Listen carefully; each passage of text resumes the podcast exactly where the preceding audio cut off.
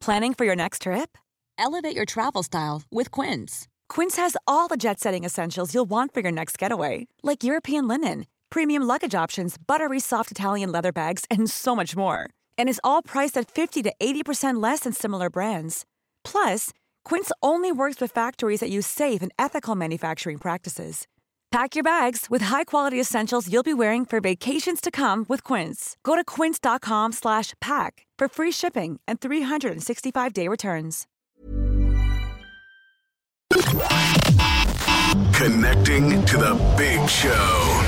In three, two, one. I'm worried driving the car without the N C T test. I'm not going to give this any more credence. I'm not going to let the person win. I will not be a victim. We have nothing to put the patient onto, so they're safer on an ambulance trolley. What I get in the morning, P J, is crack. It's glad-yarding.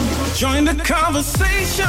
Call oh eight one eight, nine six, nine six, nine six. Text or WhatsApp oh eight three, three nine six, nine six, nine six. Email opinion at ninety-six F M dot com. This is The Opinion Line with P J Coogan. Cork's ninety-six F M. Morning. We will be shucking around with some oysters later. That's another one now for the lads in the morning. Divils, the two of them. Yes, we will. Um, the world champion oyster shucker. What is oyster shucking? I'll tell you later. We'll be in town soon, but I'll be chatting to him live from uh, Toronto, Canada. That's just one of the things we do today. Also talking to somebody who is living in Spain, from Cork, living in Spain the last sixteen years or so, and is thinking about coming home. And I want to know what you'd advise, right? I'll talk to him in a while, but I'd want your advice. Would you come home? Would you stay away? What would you do? That's, that's coming up in a little bit. Plenty more besides. Oh, yeah. Uh, does anybody know what this is? Now, there was a delegation in yesterday. There was dignitaries in yesterday from from Pakistan uh, visiting City Hall. Um, I don't know whether this is connected. If it was, somebody will tell me. But nobody seems to know what was going on last night. Around ten o'clock, I was driving past the City Hall about ten o'clock last night. I wasn't able, I had someone in the car with me, I wasn't able to stop and investigate and see what it was all about. But there was a crowd outside City Hall at, a, I would say, about ten last night. And they had a banner, and I couldn't read what was on the banner. It was green.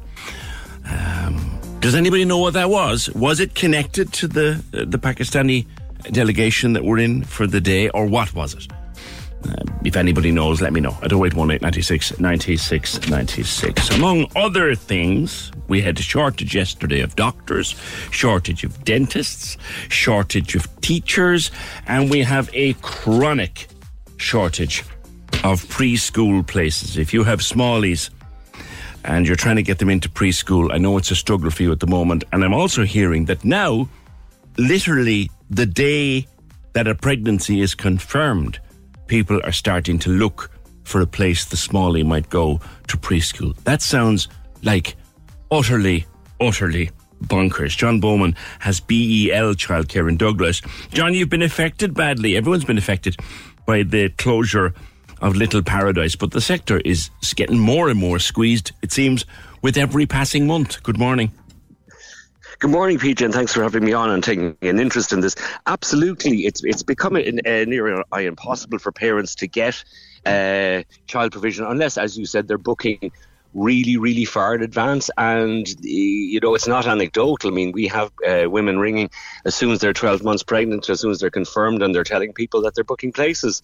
Um, it, it, it's really, it, it's awful because... I mean, you're, you're you're assuming it's all going to go to plan, but I mean, th- this is the reality of childcare in Ireland at the moment. Why is it so squeezed?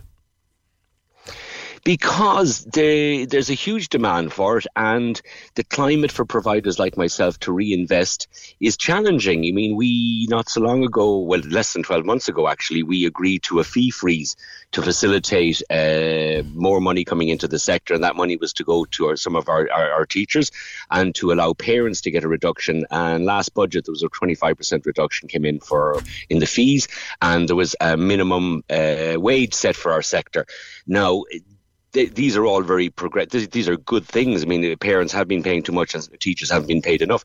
But to take part in this core funding scheme, as it was called, uh, schools like myself had to say that we weren't going to, we were, our fees were going to be frozen at twenty twenty-one levels. But the undertaking on government's behalf was that they would they would fund us from there.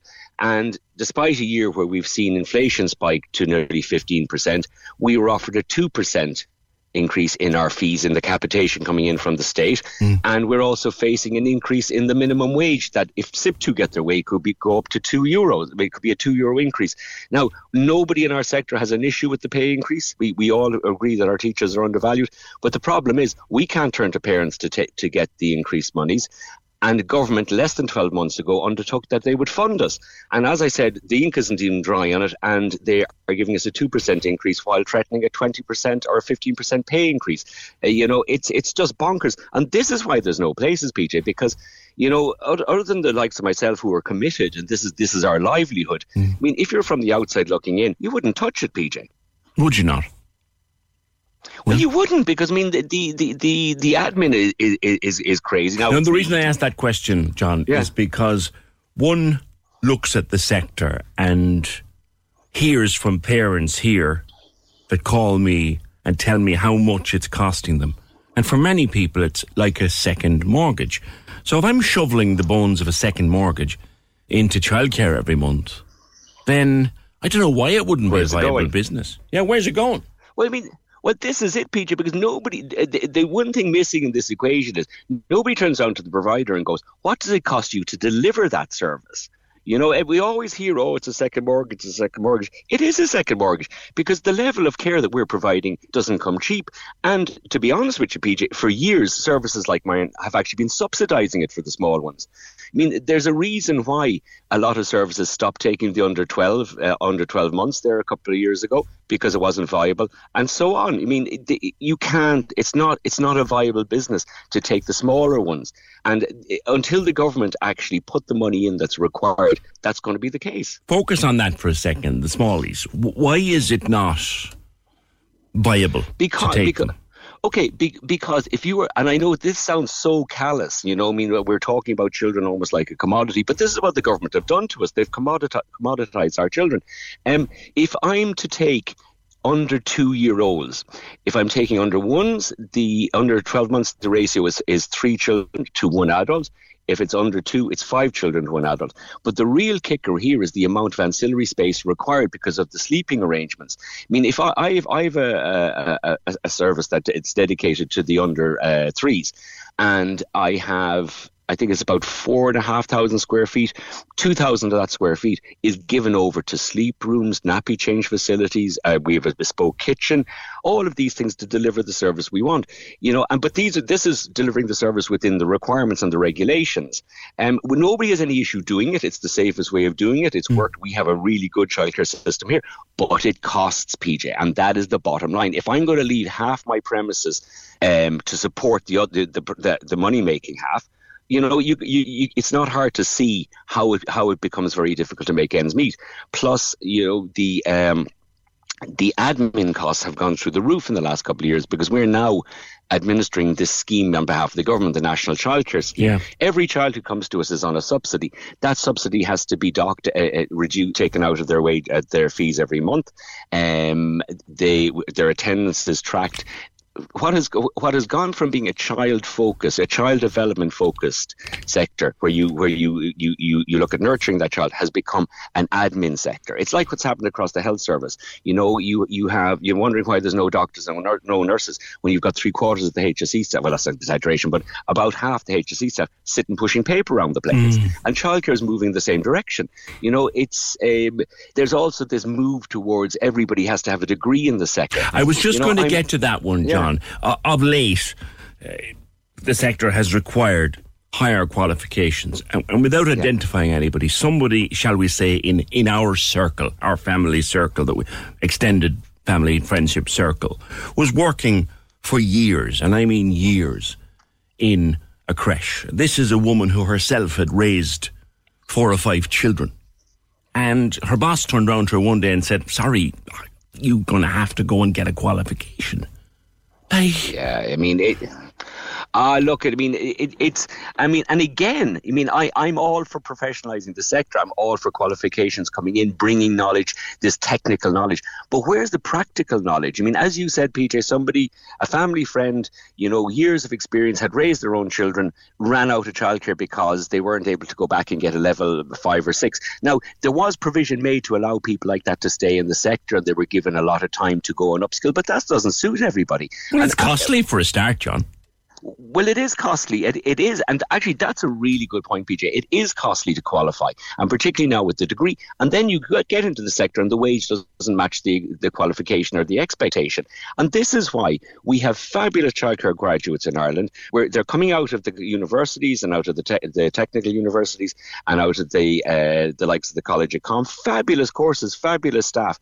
And they look at the sector and they go, Shamango, I'm going to Dubai, I'm going to Abu Dhabi, yeah. I'm going where I can earn twice, three times it, no tax, come home with a ball of money and attempt to get on the property ladder. You know, it, it, for young people who, who are looking for a way to, to, to get to be, get ahead, you, you, I don't see how childcare is attractive to them anymore. So why do you stay in it, John?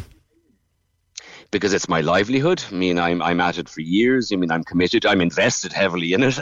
You know, yeah. Um, and th- and th- this is it. I mean, and, and this this is the and this is the government's the cynical thing on behalf of the government. They know they have quality childcare. They know they have private individuals like myself and my wife um, and BEL Childcare on the hook because we're we're invested up to our ears. We can't bail out of it, and the the, the only cha- the only option is to keep going forward.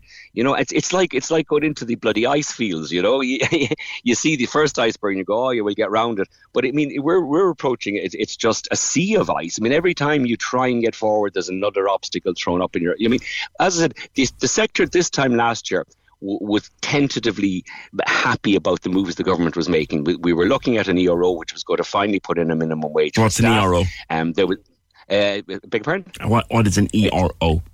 It's an employment regulation order. Okay. It, it, it's where the government come in and they set a minimum wage for the sector. It's happened in a couple of different industries. Yeah, yeah. But so we, we, we, we had that. We were feeling, okay, finally our teachers are being are, are being acknowledged as, as professionals. And there was talk of this core funding package, which was going to finally address The, the funding for the smallies, for the under threes, and, and, and, and accept the fact that providing care for those children is far more expensive than the preschoolers. You know, th- this is why, I mean, you, you saw over the last number of years, preschools popping up and then these after school services, because there's money in those. It, but where what's really needed and to get people back to work and to allow people to plan, strategically plan, is access for the small children, for the for the twelve, twelve months and over. That's where the focus needs to be. twelve months ago, we thought the focus was there. We looked at the core funding and we thought, finally, as I said, it's being addressed. And we agreed to a fee freeze. We we said to government, we warned government, guys, you are we are now beholden to you to keep our business sustainable. And as I said, within twelve months, they're they're threatening a fifteen percent pay increase for our staff. And this is this is forced upon us. This isn't something optional. This is forced. Mm. And yet the the funding the funding is two percent increase. You know, so you're, you're saying, not, I think, John, you're saying, yeah. I don't begrudge my staff a good wage, but I need funding to pay it. But this is it. I don't begrudge parents. I mean, but the, again, the role, and this is this is the why, Peach, I think we are reaching a crucial time, a, a real pinnacle, a, a pivotal time in childcare, because the government, are you, we're used to, as providers, we're used to the government breaking promises to us. They do it on a regular basis. But the parents, this time round, I mean, O'Gorman, Roderick O'Gorman came out and promised there would be another twenty-five percent reduction in childcare fees as part of this N C S. They undertook this twelve, uh, twelve months ago. They do twenty-five percent last year, which they did. They do it further twenty-five percent.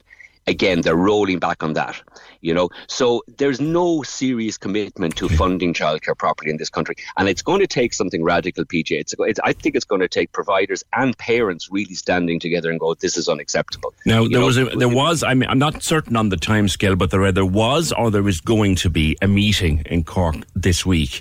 Uh, has it happened, or what will happen at that meeting? I, th- I, th- I think there's a meeting scheduled possibly for the twenty-seventh of August. Okay. Um, I know, I mean, there, there's a lot of groups, there's a lot of providers out there angry, you know, uh, um, and feel as if, if their values, if their services are are not valued. And they're not. I mean, P G I, I myself, was a, was a, there was a big protest there in February twenty twenty, just before the pandemic, um, which was a really galvanising moment for the sector. But unfortunately, then the pandemic came and that, that kind of changed that.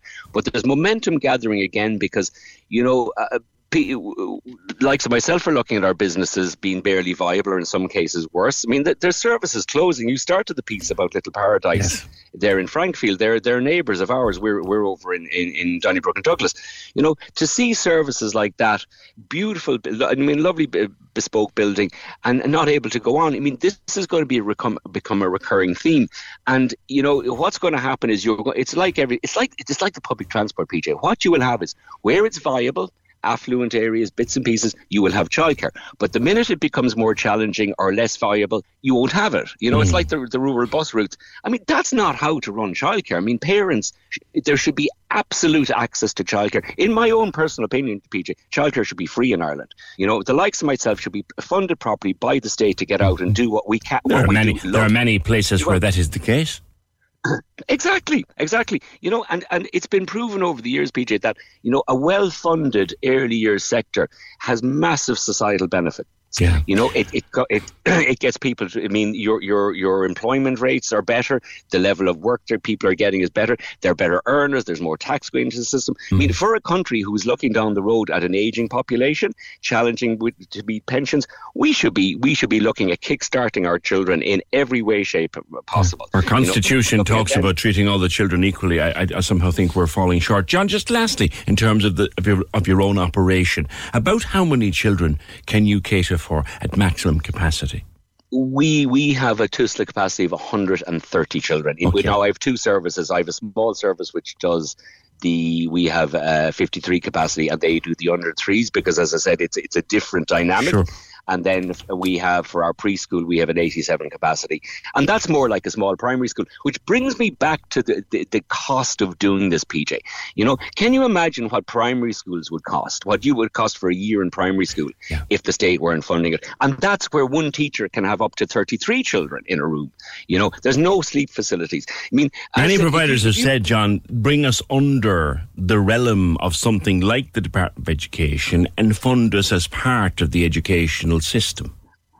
Yeah, but you know something, that the, the funding that's going into the educational system is woefully inadequate as well. I mean, I, I, I don't mind being left, to be honest with you, I'd like to, I mean, the current department that we're under is far too broad. I mean, Roderick O'Gorman's brief is ridiculous in, in, in, in its diversity. You know, I mean, each one of those ties, each one of his sections would demand a ministerialship. Um, but as I said, if you're ever up for a serious conversation about how much it costs, nuts and bolts, P J, to run childcare, come back to me, because I will lay it out and I will explain to the parents Who, who gripe about a second mortgage. I'd, I'd be very, I'd be very interested in seeing some of those numbers, John, and we will discuss it maybe again, but come back to the one hundred thirty people, kids you can mm. take in at maximum capacity. So mm. here's someone who's, like, uh, you know, has a, a maybe a, a newborn or is pregnant and about to have a child. Mm. When could you fit that child in? At this stage, I mean, we are, what is it, August twenty-third, September twenty-fifth, Wow. You know, August, oh yeah, September, August, September twenty-fourth, full. We have waiting lists extending beyond that. I, I'm taking registrations for our E C C class for September twenty-fifth currently. Crikey. You know, right, and, that'll, and that'll be full. And that'll be full. I mean, as I said, I mean, but as I said in, to John Bonham in the, in, on the Echo, even this is a far easier problem to solve than the housing, than the medical, than anything else. If the government took a step back from this, acknowledged the fact that there are really decent providers, decent business people in this sector, and gave us the wherewithal to do it. And I'm talking about just freeing up a bit of capital, you know, giving us a, a level playing field, setting a rate that we knew what our income was going going to be over the next five years, you know, lock it into inflation. Then the likes of myself would walk into banks with a solid business model, with a proven demand for what we, what we're doing, and we would add that capacity. All right. And in the private sector, yeah, and private sector, and you I mean if, if there was no, pl- you know, if planning, I mean, we'll follow the rules, but let it be fast tracked. We would have that capacity. We would have that capacity up within three years. I'd be confident, right. you know, because because I mean, people like myself will see will see an opportunity and we will go for it, you know. But the climate has to be right, P J, and it's not at the moment. I mean, we, when you're going into the bank, going, yeah, so wh- where'd you get? Oh, my fees. I can't up my fees to my customers. So who's your customer? Well, the government is now my primary customer, and what are they doing? Well, they're shafting me.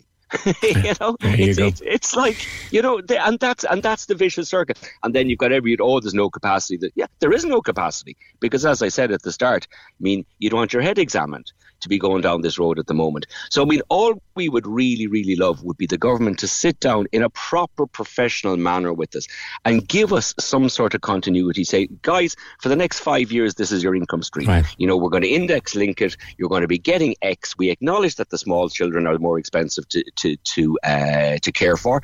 Um, and we'll fund you. And, you know, because there's mechanisms in place now, P J. This is this is the galling thing about it. We have an E R O going on. You know, the government are yeah. looking at wages yeah. in the sector. We I mean, all our income is, is completely regulated now because everybody's on a scheme of some description. There's software packages all in place. It's an unwillingness to spend the money yeah. that's the problem. What I'm looking at or listening to is a businessman who understands his business backwards and wishes the government had the same understanding of his business uh, because they're his biggest client. John, thank you. John Bowman of B E L Childcare. So if you're looking to get in there with a smallie, twenty twenty-five is the earliest he'll even be able to consider you.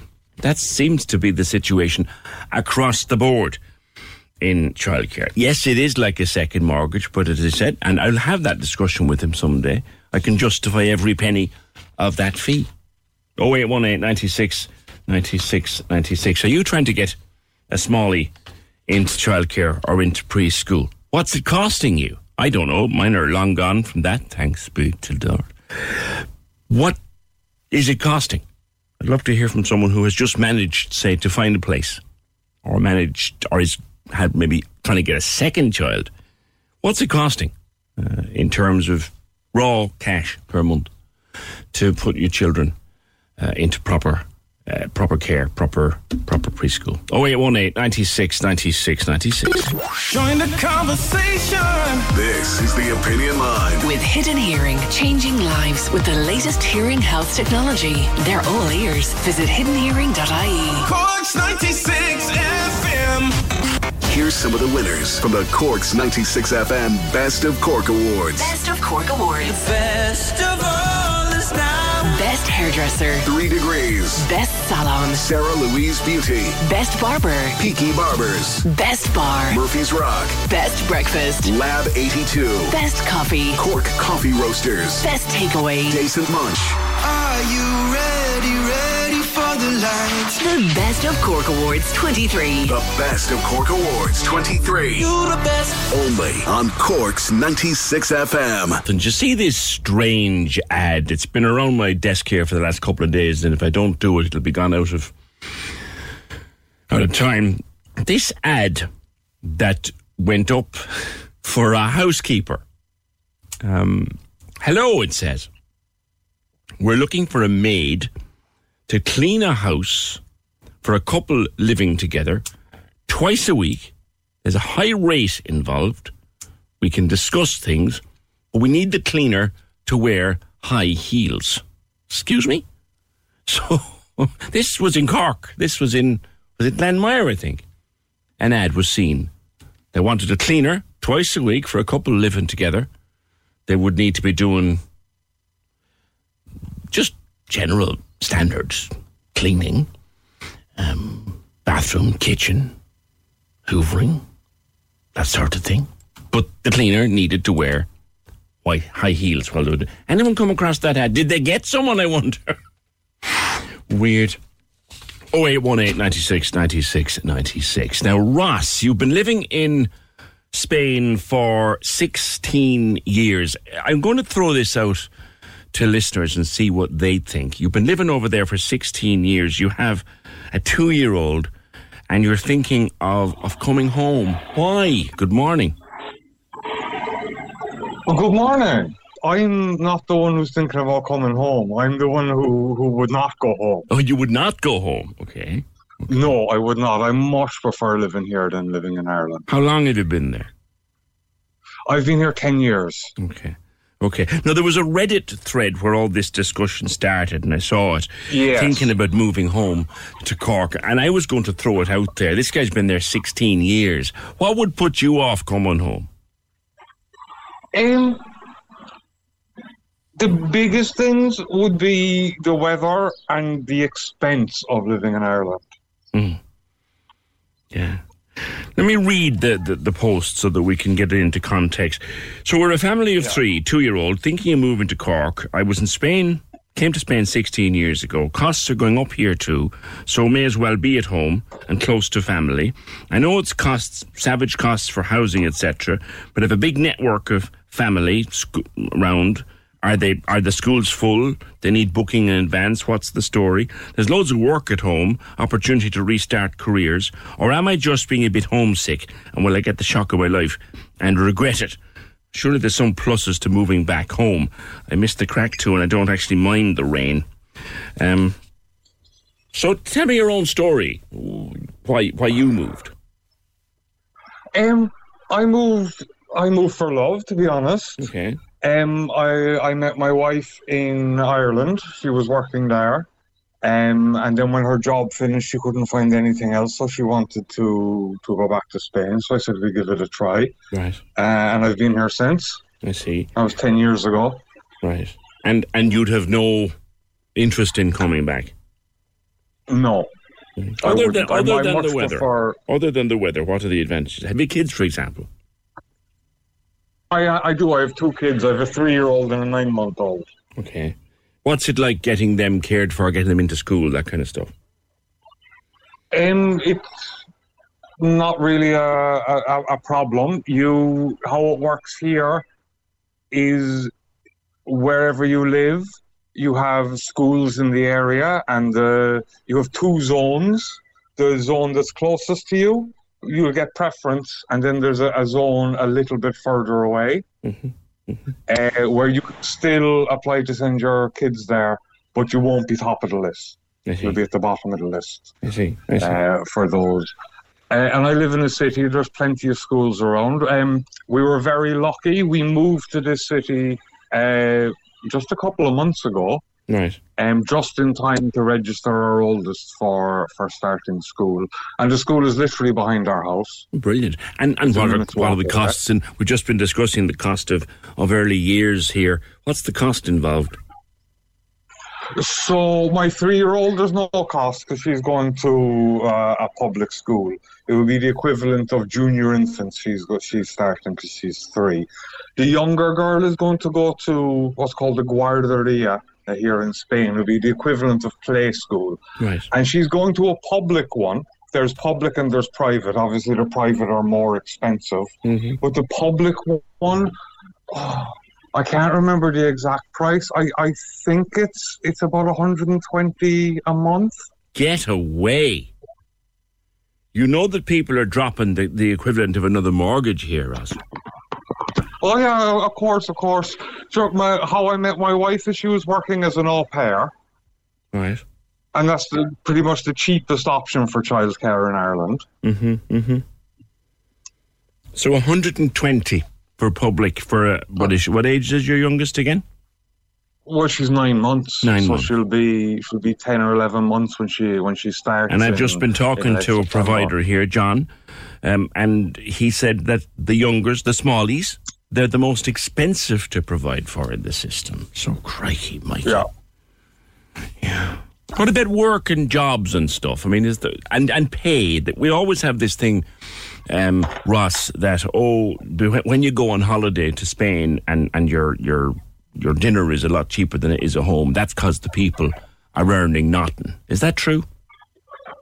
Um, you obviously pay is a lot lower here than it is in, in Ireland. But literally everything is cheaper too. Yeah. Like, is there a minimum wage, for example? There is a minimum wage. The minimum wage doesn't work per hour. It's your, your monthly salary. I see. Uh, and the minimum... Uh, just it just went up in the last year. I think it's one thousand one hundred fifty a month is, mm. is the minimum for full-time work. Okay. Now that doesn't sound like a whole pile, but uh, how much tax then comes out of that? That would be after tax. Oh, after tax. Okay. That would be after tax, yeah. Okay. Okay, so that's so, I mean, two... your, your actual wage would be higher, but that's the, the minimum take-home. Okay. And in rent then, like if, if, if someone wants to rent, say a one, a couple want to rent a one-bedroom apartment in your city? Um, I don't know about a one-bedroom apartment, but I'll tell you, we have uh, a two-bedroom. Okay. Uh, and it's it's a nice big place. It's in a, a maybe five minutes from the centre, five yeah. or ten minutes walk from the centre. uh, we have uh, two big bedrooms, nice big kitchen, a, a balcony, and because we're on the first floor, we have a terrace too, so it's kind of a, a an outdoor area sure. inside the building. Sure. Um, and that's six hundred a month. Wow. You wouldn't get a sniff of that for less no, than you wouldn't, twelve you wouldn't, or thirteen. No, you wouldn't get a bedroom for that in Ireland. No, you wouldn't. No, you wouldn't. Do you come across, Ross, do you come across Irish people thinking about coming back? I, I, I come across Irish people occasionally. I work with a couple of Irish people. Um, one of them has been here for, for twenty years. Uh, I was actually, I, I was talking to him yesterday. Uh, and he said he's he's never thought about, in all the time he's been here, he's never thought about, about moving home. Mm. Mm. There is also some Spanish people who've moved. I mean, take your, your wife when she came over first as an au pair. She, she came to Ireland, I suppose, on spec for work. Are there a lot of people doing that? Um, there's a, it's really common for Spanish people when, when they're young to do things like go to Ireland au pairing. It, Part of it is because it's difficult for young people to find work here, and part of it is that speaking English will get you ahead here in, yeah. in, in Spain. Yeah. Just about every job wants people who speak English, whether they actually need to in the job or not. Yes. It's seen as a, as a big advantage. So a lot of them do it uh, as a way to learn English. Have you managed to, to do this? Have you gotten fluent in Spanish? Do you, do you, do you speak Spanish at this stage?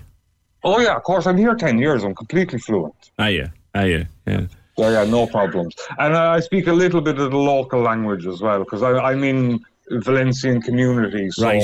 there, there's a, a language Valenciano. It's like a dialect of Catalan. Yeah, I've heard of uh, that. I speak a little bit of that. I've heard of, well, I've heard of Catalan and the, the number of different dialects. If people are thinking of moving over, what, what advice would you give them? Uh, if people are thinking about moving over, I'd advise them to do it. Mm. Yeah, just... just... Um, for, for most people, like, it might not work out for you, but there's... Uh, it's not like there's complicated visa issues or anything. Yes, it's, you're going to the E U. Like. It's, it's absolutely no problem. Um, Is there work? The Is best there plenty advice work? I could give... Um, like, if you speak English, you'll get a job automatically teaching English. Okay, right. There, there's lots of like private uh, schools, uh, small private academies where parents send their kids after school, yes. um, and I've never had a problem getting getting work in those. Is, is that what you but do? I'm Ross? qualified to teach English. Right. That's what I do. Yeah. I see. I see. Excellent. I mean, the school I work for is is uh, the biggest school in in the uh, Valencian community. So there's there's work all day. A lot of them there's only work in the in the afternoon. But then you've other options of what you could do in the morning. You could be a language assist- assistant in a school, where you do a few hours every day in a primary school. Um, or what I did for years is I worked online during the day and then uh, worked teaching English in schools. In the afternoon. All right. Ross, you, you, I had you wrong at the start. You were not thinking about coming home, but to our correspondent or to the guy who put the Reddit post up, who's thinking about coming home, I think your advice is stay where you are, the homesickness will pass. Yeah. Uh, like I said to him on, uh, on Reddit, I think it's just nostalgia. Possibly is. Ross, thank you. oh eight one eight, nine six, nine six, nine six. So there you go. This is, we'll throw it open, right? Ross is living there, living there ten years, married and moved, uh, fluent in Sp- Spanish, teaches English, nicely settled, two-bedroom apartment, two-bedroom apartment, six hundred a month. They're both working, two-bedroom apartment, six hundred a month. Childcare, preschool for the older child is free. And uh, for the smallie. Now, bear in mind what we've just been talking to, to John Bowman about. The smallies are the most expensive element in that childcare system. And their smallie will cost one hundred twenty a month when she goes in. Ah, and in Castlemartyr, I'm being told here, one hundred eighty a week for a one-year-old. recently started creche for a twelve-month-old, one thousand three hundred fifty per month. Jenny Mac. Public creche, stroke preschool, stroke small e-place in Spain, one hundred twenty a month. Yeah. What should Ross do? Ross is the man who originally posted this this on Reddit. Um, sorry, Ross is the guy responding. The original poster on Reddit. Reddit can be hard to understand who made the original post and who didn't. Anyway, so sixteen years in Spain, two-year-old child, thinking about coming home to be close to family, knows the costs are high. I'm not too sure they know the full costs. Housing is difficult. They have a big network of family, plenty of work, or are they just homesick? You got the shock of my life and regret the move. What would you do? If you if, if you were in their position tomorrow, having listened to Ross, what would you do? I, I don't think I need to answer that question for myself. oh eight one eight, nine six, nine six, nine six. Bear that in mind now. one hundred twenty quid a month for the smallie versus one hundred eighty a week in Castlemartyr. That's a no-brainer if you ask me. Right, will Tubridy come back to R T E? I know, do you actually care? A lot of people seem to care an awful lot about whether Tubridy will come back to R T E. Um, and there are the talks underway. Mister Backhurst, the new Director General of R T E, is talking to Tubridy on a, on a very regular basis as to whether he should come back. Now, at the same time, we see where the money coming in from the licence fee has fallen off the end of a cliff. They lost another million last month in unpaid licence fees. So clearly people are really still angry at what happened in R T E earlier in the summer, or what was revealed earlier in the summer. Shirley Donovan's watching the situation. Shirley, do you think, you're, you're, if you were a betting woman, would you be taking a fiver and putting it on him coming back? Morning. Good morning, P J. Yeah, I think it very much looks like Ryan will be back on air probably um, early September, I would imagine. But mm. I think, as you just kind of touched on there, I think one of the biggest problems here is that while the total focus is on Ryan Tubridy, there's a complete lack of focus on what's going on in R T E. Yeah. You know, and I think that's probably a much bigger problem that Kevin Backhurst is going to have to deal with is, you know, this two-tier system that, that they have in R T, where you have these massive contractors um, on huge amounts of money, and then you have your regular staff who don't have the same pay, they don't have the same, they don't have great pension, they don't have great holiday benefits. And I think Ryan Tubridy has been, in some ways, regardless of whether you feel he's a good or a bad broadcaster, you like him or you don't like him, he's been made the face of this scandal when, you know, there's a lot more going on here. There's the thing. Kevin Backhurst, like you said, has a massive job of work on his hands. One would think he should sort out the the the the, the people, sort out the other people, then deal with the Tubridys of this world. With all due respect to Ryan Tubridy, it's not like he needs to work. He's got he's got money, but the people who need, exactly. you know, like you've got people who, for example, when the milk runs out in the canteen, they either go to the shop and buy their own milk, or there ain't no milk. That's how tight it is in some parts. And you know, this this hole that's been created um, by the drop in licence revenue at the moment, I think they're looking at a thirty percent drop week on week, yeah. which is a massive amount. It's a massive loss. And now R T have requested a thirty-five million euro bailout from the government. And I think people have stopped paying their licence fee. It's it's going to be very hard to kind of gauge how they will feel if they see the government bailing out R T E after all of this. Mm, yeah. I mean, as I said before, it's it's a bill the Queen Bee takes care of in our house, and, and she had it paid uh, last time I came around, and I said, if the bill dropped tomorrow, no. No. No. I, I mean, it's it's a ma- it's a much bigger problem than than the likes of Ryan Tubridy. I think, as as you said there, you have people who are keeping keeping the place afloat in R T behind the scenes. You have people, you know, from, from producers, from editors, right down to, you know, canteen staff and reception staff and so on and so forth. And then you have these big presenters being paid these massive amounts of money from, you know, a minimum probably of one hundred fifty thousand a year right up to three and four hundred thousand. And would they be getting that kind of money if they were on a different on a different broadcaster. If they were employed by a different broadcaster, either in Ireland or the U K, would they be paid that amount? Mm. And I think you have to ask yourself, if the answer to that is no, then why are R T E doing it? Yeah. Well, broad- broadcasting at national level attracts a large salary. That that's that's the simple fact. Wherever you are in the world, it, it attracts a, a large salary, but you'd wonder how big they are realistically. You know, that's it in relation to, in you know, if if if a top R T presenter was to try and get a job on the B B C or on I T V, would they be ha- would they hold the same value? Now, we don't know whether he has. Do you know or what not. I mean? Report reportedly, they haven't been banging down Tuberty's door to bring him to the U K or even anywhere else in Ireland. That's only what you're told. One one doesn't really know, except what one reads in the papers. Uh, I know that he went with his agent to London for a series of meetings last month. I don't know how any of that went. But you believe, anyway, he will come back in September. I think he he will come back, and I think, you know, it's going to ha- he will have to address it. I I believe Patrick Keelty will probably address it when he takes over the Late Late Show. I think it will have to be addressed across the board, but I do think he'll move on from this, and I think he will continue. I think if if the option for Ryan Tuberty to have a career in the U K was ever on the table, it probably would have happened before now. Mm. Um, so you'd wonder, you know, and also I think the way that T V and broadcasting is moving in the U K is very much towards an American model now, yeah. where you've the likes of G B News and all that. And I just don't know that there's a place for him there unless he would be going to the likes of the B B C. Yeah, do, do, do.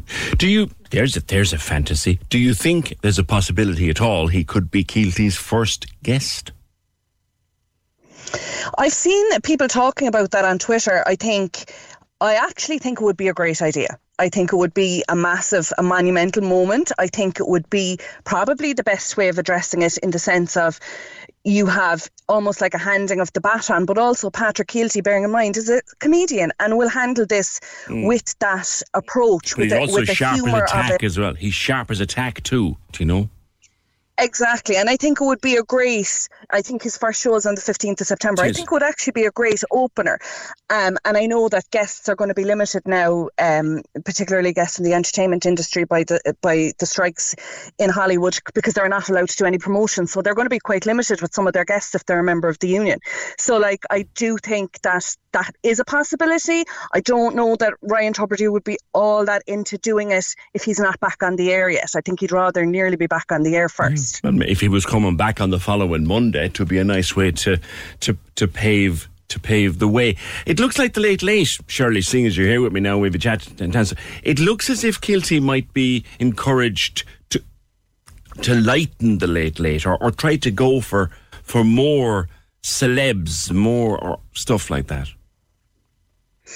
Yeah, look, I think it's probably a format that, while you want to keep the tradition of the Late Late Show, you want the format needs to be changed. It's become quite jaded over the years, and I've noticed, probably to do with COVID as well, that guests were very limited, and it just became a case of R T E staff interviewing other yeah, R T E know, staff. Yeah. Noel Kelly, Noel um, Kelly clients interviewing other Noel Kelly yes, clients over the week to Australia. Exactly. Like, back in the day when when Gabo had the Late Late, and admittedly he had a big market all to himself, some of his greatest moments came from audience members that he just picked upon or were spotted by the producers. He got three or four minutes out of them and they became the headline. Do you think that Keelty will interact with an audience in that way?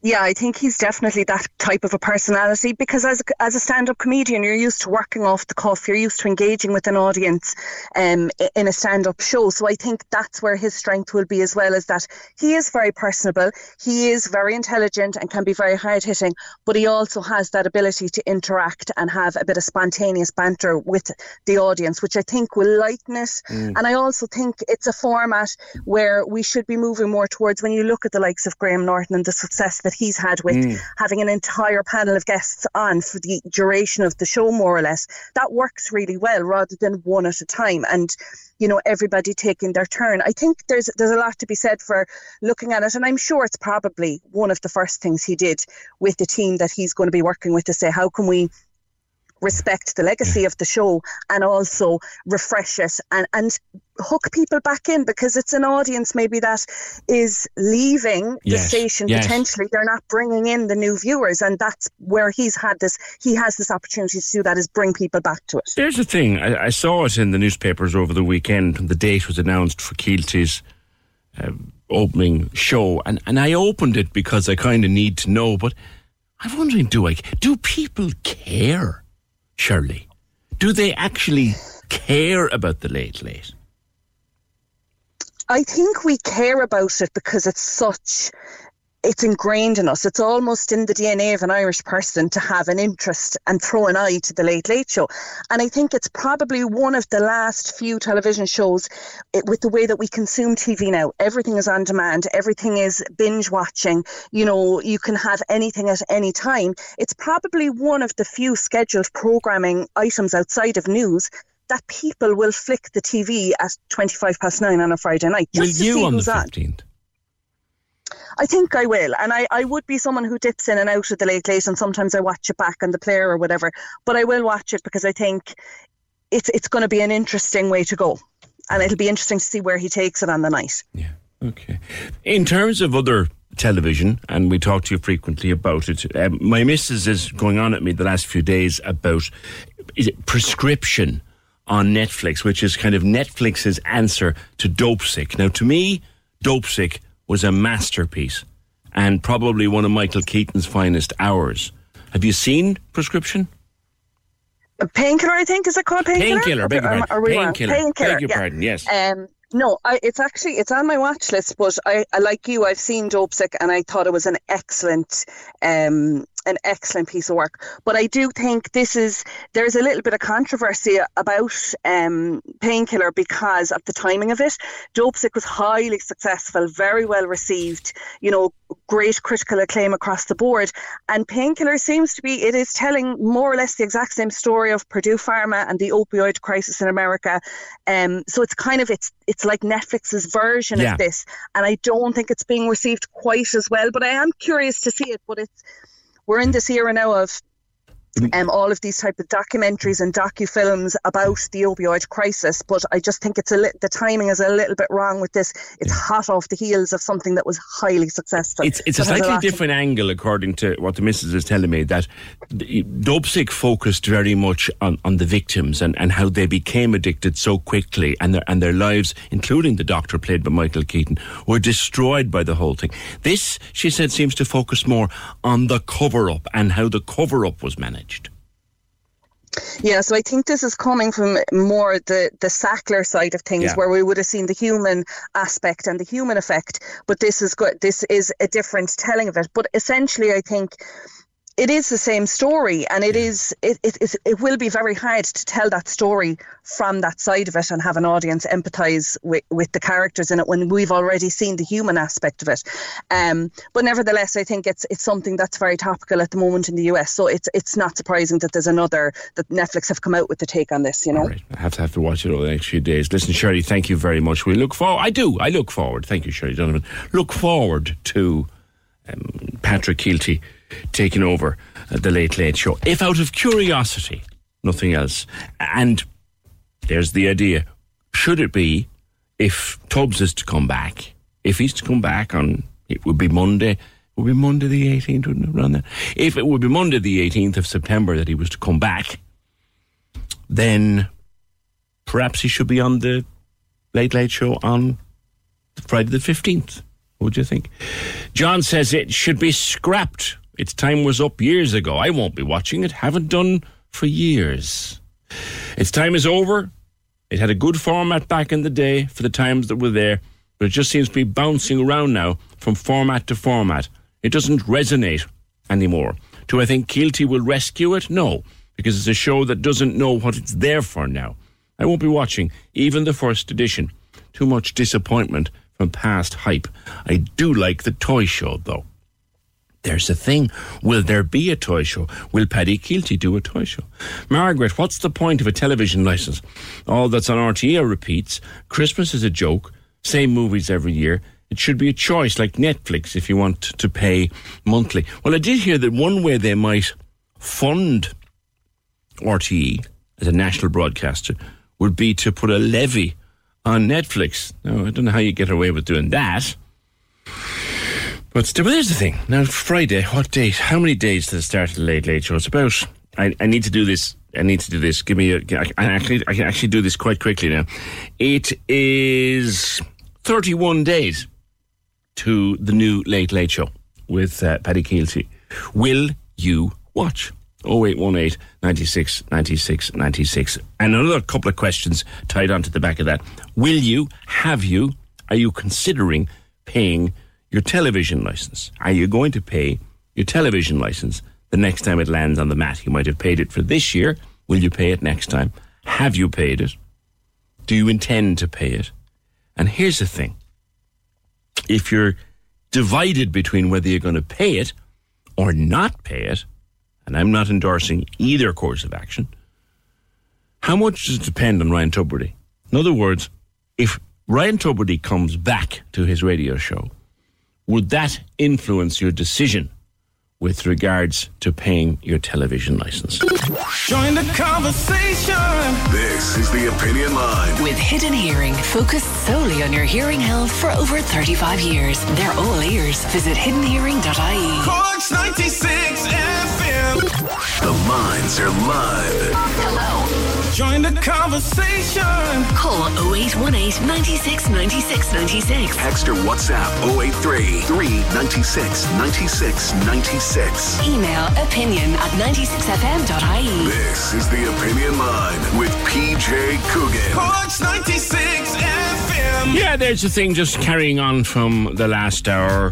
thirty-one days to the first Late Late Show with Patrick Keelty at the helm, fifteenth of September, twenty-five past nine. Where will you be that night? Will you be clapped in front of the telly? Will you be down the pub, not caring? Where will you be? Will you record it and watch it the next day? Will you watch it back? Will you not bother your backside watching it at all? Uh, Gay Byrne used to do things like get an entire Cork audience. Typical R T E now, they never do anything like that these days. It's all centred on the same old, same old, same old people and issues all the time. They should just end it. That would be my hope when Patrick Keelty takes, takes the helm. He is very funny. He's whip smart. He's as sharp as a tack. He will be funny. He will be funny off the cuff. Um, like in terms of questioning guests and particularly celebrity guests and, and entertaining guests. He he would be very, very funny that way. If you want to look him up on YouTube, look at his comedy performances. He's a really funny guy. And he's also highly intelligent, extremely bright. So I think he'll be fun. I really do. I, I, look, I look forward to at least watching him a couple of times. I wonder what it'll be like if he does a toy show. But uh, your thoughts welcome on that. Richard is back with regard to dope sick. Just listening to that topic. Wasn't it the pharmacist the first one to open up the topic? Love the program. Yeah, dope sick is worth a watch back. It's still there on Disney Plus. It's it's a masterpiece of, of television. Uh, but how... people just got hopelessly addicted to Oxy within days, literally within days. And they were crushing it and sniffing it and snorting it and breaking it up and powdering it and putting it into their teeth, into their gums. It was, they were so desperate to get it into their system. And, and the Sacklers and, and Purdue Pharma, who were making this stuff, knew. They knew. From very early on. And then when people got addicted to the point where it was no longer doing doing anything for their pain, they invented a thing called breakthrough pain and upped the flipping dosage. It was a horrible thing to do to people. It was the Germans who picked up on it, um, that there was something odd about this. Dope sick, worth a watch, and I, I think uh, Painkiller also well worth a watch. Mick won't be paying the television license. I won't watch Keelty's first show. I think the whole R T E pay scandal is a disgrace. Time to disband it. You, you might say that, Mick. It's unlikely to happen, but a lot of people think like that. For everyone not paying the T V tax. Now, This is an interesting one. So the television license is what? It's one hundred sixty something a year. You get the radio stations, you get the television stations. But you also put money into R T E's coffers so that they can bid for things like sports rights. Kevin O'Sullivan says, for everyone not willing to pay the television license or television tax, as Kevin calls it, don't complain then when your sports T V rights aren't bought. Don't moan about your county's games not being shown. Don't moan about Cork City's match not being on. The television license is a lot more than Tubbs, Miriam or Joe Duffy. Champions League T V rights don't come cheap, and we're lucky to have so much stuff free to air. That's pretty, pretty much practically gone in uh, the U K. Yeah, there's Champions League free to air in the U K. I don't think you can get it. I don't think you can. If you want everything behind paywalls, it'll cost an awful lot more than fourteen quid a month, which is what the license fee actually works out. That's a take. That's a take, Kevin, and thank you. And it's a take that I've read a lot of newspaper space about. You know, you get stuff from R T E a lot more than Tubbs' salary or Joe Duffy's salary or Miriam's salary or Claire Bourne's salary, any of that. You get a lot more from, from them than that. And the next time that you're complaining about such and such a match being on G A A Go, well, maybe it's got something. I, hey, hey, listen, it's a take. Now, twenty-five years ago today, uh, the most awful atrocity in Northern Ireland happened. It was the Omagh bomb. We'll talk more about it this hour. We'll catch up with Peter McVerry from our wireless group station in the north, U one oh five. He's there for the, today's commemorations. That's that's coming. And if you can remember where you were, what you were doing the day you heard about the Omagh bomb, it was an awful thing. I'll never forget it. I was here. I was here working in this in this here building. But the story's dominated some headlines over the last few days now. And it's an interesting one. Three young trainee guards were sent home from Templemore after just a couple of days. Why? Because they had tattoos. Now, they've been told, look, if you get rid of those tattoos, you can come back. Visible tattoos. The Garda rules, the Garda code stresses that there were no prominent tattoos allowed. It's changing across Europe. Uh, the Met Police in London has a similar policy to the guards, but that's under review as well. But tattoos on the hand, tattoos below the elbow, because the Garda uniform now is short-sleeved T-shirts, which, by the way, I like the new Garda uniform, I have to say. So visible tattoos on the arms, not allowed. Visible tattoos on the face or neck, not allowed under the Garda code. So these three recruits were sent home and told, clear them off, get rid of them, and you can come back. Now, one of them has spoken. He's thirty-two-year-old, father of one, uh, from Munster. We all know from Munster. He's now said, well, sod that with the guards. He's applying for other jobs, and he feels he was treated unfairly. He said, no one ever raised the tattoo. He has a tattoo on his hand. No one ever raised the tattoo with him during the many interviews and pr- procedures that he had to go through before he got into Templemore. It was only when it went to, he went to Templemore it became a problem. He feels he was badly treated. He'd left a long-term job as a store manager uh, to become a guard and was excited and motivated entering Templemore. This is from the Irish Independent. He knew there'd be challenges in the path to being a guard, but this is the last thing I thought would happen. He said during, at no point in the process, the tattoo of a lion, which is visible on his hand, was never pointed out to him, even though he met senior guards, obviously he did, right along the way.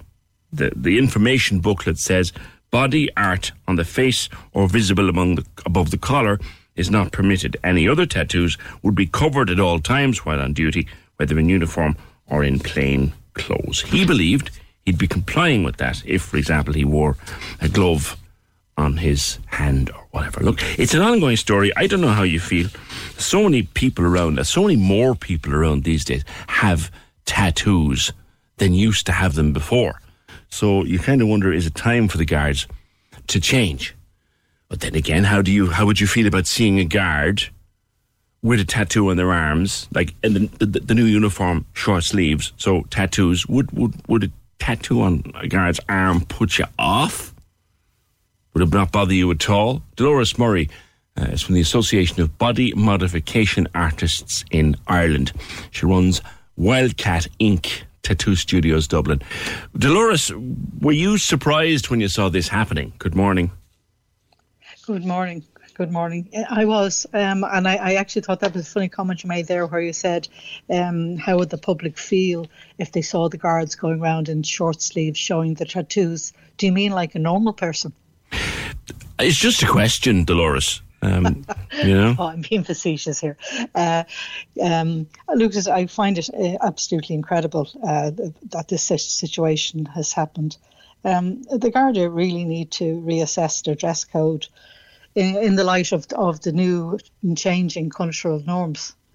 Yeah. Um, I, I'm probably of a, of a slightly older generation where only rough people had tattoos.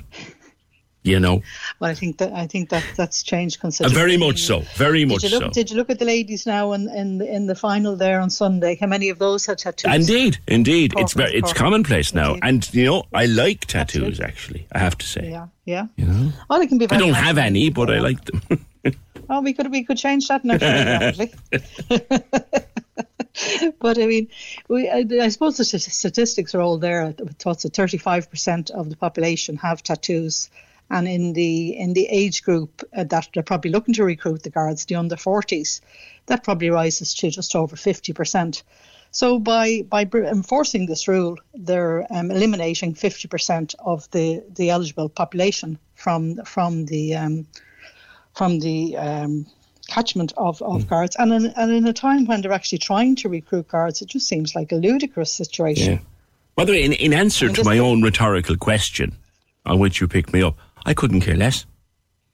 Exactly. By the way, I couldn't could, actually I'm, couldn't I'm a, care less. I'm a member of I'm a member of of um, a traders uh, group WhatsApp group for the Grafton Street area, and you would not believe the crimes, the antisocial behaviour, and the the thefts that's going on in the stores in Grafton Street mm. on a daily basis. Only yesterday, a guy with a box walked into a well-known store in Grafton Street, put ten handbags in his in the box, told the staff to F off, threatened them and walked out.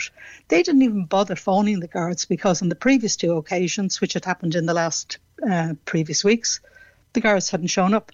And why are the guards not showing up? Because there aren't enough guards. Yeah. And now we have this situation where these three young people, you know, ready, willing and able, have been refused because of tattoos. I'm well, sure the girls in that shop were, you know, they were scared out of their wits. Would they have heard if the guard had a tattoo on his face as long as the guard came? Yeah, yeah. This guy who's so. spoken to the Independent, I don't know who he is, but he says he felt unfairly treated because it wasn't picked up at any point along the way. And he gave up a good job to go into the guards. Course, he feels deflated and disappointed. Well, maybe maybe he should be, he should be going to the um, W R O to see well, what they what they can do about it, because it, it, it does seem ridiculous that he went through the recruitment uh, process, which I believe is up to eighteen months. It's quite long, yeah. It's quite arduous. Um, before you even set foot in, in Templemore, before, before you've been tested, tested and tested. Um, I assume he's been interviewed and he's been looked at, and his tattoos have been there and, and possibly even commented on it. I don't know if that if that's in the public vision, but um, and then at the last minute, as, as you say, he's given up his job, and now all of a sudden these three are hauled in front of, of the authorities and, and kicked out mm. because uh, because of tattoos. They've been told, get rid of them and you can come back. Your places will be held open. Yeah, but in fairness now, you know. Mm. Uh, the tattoos have become really, really popular um, since the pandemic. Uh, pandemic. I suppose people are seeing them as a kind of a self-expression, rite of passage, whatever, whatever you want. But I mean, this this is people's bodies. Bodies mm. They're entitled to do what they want with their own bodies. I, I prefer the term, by the way, and you'll be happy else. to hear this, Dolores. I, I prefer the term body art, because some of what yes. I have seen is oh, art of a high quality. Yeah, yeah. It is. Um, But um, I mean, they're, they're hoping to attract a diverse range of, of, of people to, to guards who can identify with the people, the public that they're dealing with. Yeah. So, and they're eliminating over fifty percent. Have you come across other jobs where a tattoo can be a problem? years ago, years ago I have, you know, banking used to be one of them, teaching. Um, but now, I mean, you go down to your child's local school and the teachers have tattoos and piercings. Uh, uh, the, in the bank, they have them. In your supermarket, anywhere you go. Mm. It would be more unusual not to see tattoos in the people that you're interacting with on a daily basis. Mm. Something that I I don't know if they've stopped it. There was a stupid thing these two years ago, or if you happen to have a little piercing in your eyebrow or something, they'd make you pick, make you put tape on it. I mean, like, you could... You could actually do yeah. harm taking that tape off. Has that gone? Yeah, is yeah. that gone? I hope it's gone. Uh, well, it is, but I tell you where they where they would still have things like that in in like the likes of catering, where where the bowl may fall off into the food, so yeah, the health okay. and safety issue. But I don't think uh, a tattoo behind the ear or on the hand or whatever in a guard is a health and safety issue. Mm. The other thing too is the nature of some tattoos. Like, some tattoos would carry a hidden meaning and might be misinterpreted. Well, I mean, there's religious tattoos, I suppose, and, and traditional tattoos. Mm. Misinterpreted by, by whom? By by the members of the public. Yes. Yes. I suppose that's a possibility, but I mean, you know, we can't eliminate everything. True. True. So you'd have, you, you obviously you wouldn't have, and personally, just as, as I said, to to redress my question, it wouldn't bother me if the guard knew what they were doing and, and gave me a good service. I couldn't care less if they had ten rings on their fingers. I couldn't care less. I really couldn't. You know, I, I kind of have to put both sides point. of the argument to um, yeah, yeah. to you. Indeed. Well, I mean, the R I A, or the, the R I A, the, the G R A have issued a warning. There's a crisis in the recruitment and retention in guards. Yeah. And I um, think, what's it, thirty percent of the guards who are selected during the recruitment uh, process don't actually show up for the training. So yeah. they, you know, they're well behind their targets in, in getting their, this is one thousand recruits they're looking for this year. Yes. So if one third of those selected are not showing up, that means they're getting six hundred forty, six hundred fifty. Yes. And then these three, three poor unfortunates. And, and you could also have people listening or having followed this story over the last few days who might have been looking at the guards as a career and might have made fantastic guards, but because they have a little tattoo on the hand going, I saw that. Yeah, well, this is it exactly. And I mean, as you're, as you're saying, they're saying they remove your tattoos, but, you know, how many people are, are going to do that? First of all, it's it's not guaranteed. Um, it's not a guaranteed process, because it can leave you with a terrible mess. A lot of people get tattoos removed in order to put new tattoos down, because maybe they've made a mistake, or maybe, you know, they've put the old girlfriend's name down or whatever. Yeah. Not not ever to be recommended, by the way. But um, it's expensive. It's much more painful actually getting the tattoo removed than it is getting the tattoo in the first place. And, you know, why should they have to do it? Yeah. At the end of the day. Fair point. Why should they have to do it? Fair point. All right. Good speaking with you. Um, Dolores Murray from the Association of Body Modification Artists in Ireland uh, runs Wildcat Incorporated. Tattoo Studios in Dublin. Your thoughts, particularly welcome on this one. So, you're stop... Well, you call the guards, your handbag is stolen, or your shop is broken into, or, or you just need help. And you call a guard, and the guard arrives and has a tattoo on their arm or their hand. Does it bother you? Because it certainly doesn't bother me if they're good at their job. P J, if the guard that had tattoos, they might blend in better in undercover work. But I understand that when they're in undercover work, they actually can and often do get tattooed. So I have been told. Hello, twenty twenty-three. This is nineteen fifty-five calling. Can we have the result of your poll, please? Garda management is a joke. I want a Garda who reflects his age group. And that's a good point. That's a good point. I want a Garda who reflects his age group. John says it's the right idea to send trainees home over tattoos. The new uniform is also far too casual. They represent the government and us. Where is the line? If we lower standards, where will it stop? Well, as I said, John, I couldn't care less about tattoos. And I like, I say it straight out, I like the new uniform. It looks comfortable. It doesn't look, I don't think it looks too casual. It looks comfortable. And I, I, for, for too many years, I remember my dad, God rest him, his Garda uniform, now it's a lot different now than my dad used to have to wear. But it was the most uncomfortable, stiff, sweaty, awful thing, awful thing. And the, even in the summertime, the big thick trousers should be roasted on a summer's day, and long sleeve shirts. Like, so I haven't worn. I won't. Don't wear long sleeve shirts from April to October. Why should a guard have to? And I like the new polo shirt type look. I actually think that in the summertime, when it gets warm, the guards should be allowed to wear combat shorts or something like that. I, I do. But I'm more casual than that. And I don't care if a guard has a tattoo. I actually don't. Marie, while there might not be appropriate tattoos for a Gardaí to have, like a tattoo of a gun, if I was in trouble and needed help, 'twouldn't bother me in the slightest if a guard had a tattoo. It's twenty twenty-three, not nineteen eighty-three. Sandra, before, if you had a tattoo, you were known as a scumbag or a hard man. What you have now is art, and people are proud to show it off. P J, there are several guards I've seen, younger ones in particular, who have slightly visible tattoos already. Their managers seem to be turning a blind eye.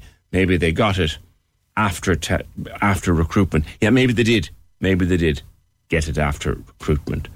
And several Cork tattooists were reluctant to come on, so we're thankful to Dolores, many of them sharing her view, but a little reluctant uh, to take a call on a somewhat controversial issue. And we'd love to hear from any local tattoo people, though. And thanks again to Dolores, who represents their, their national body. So, your thoughts? Three guard, three young recruits. One has decided, well, sod that now. I'm going back into my old line of work and I'm...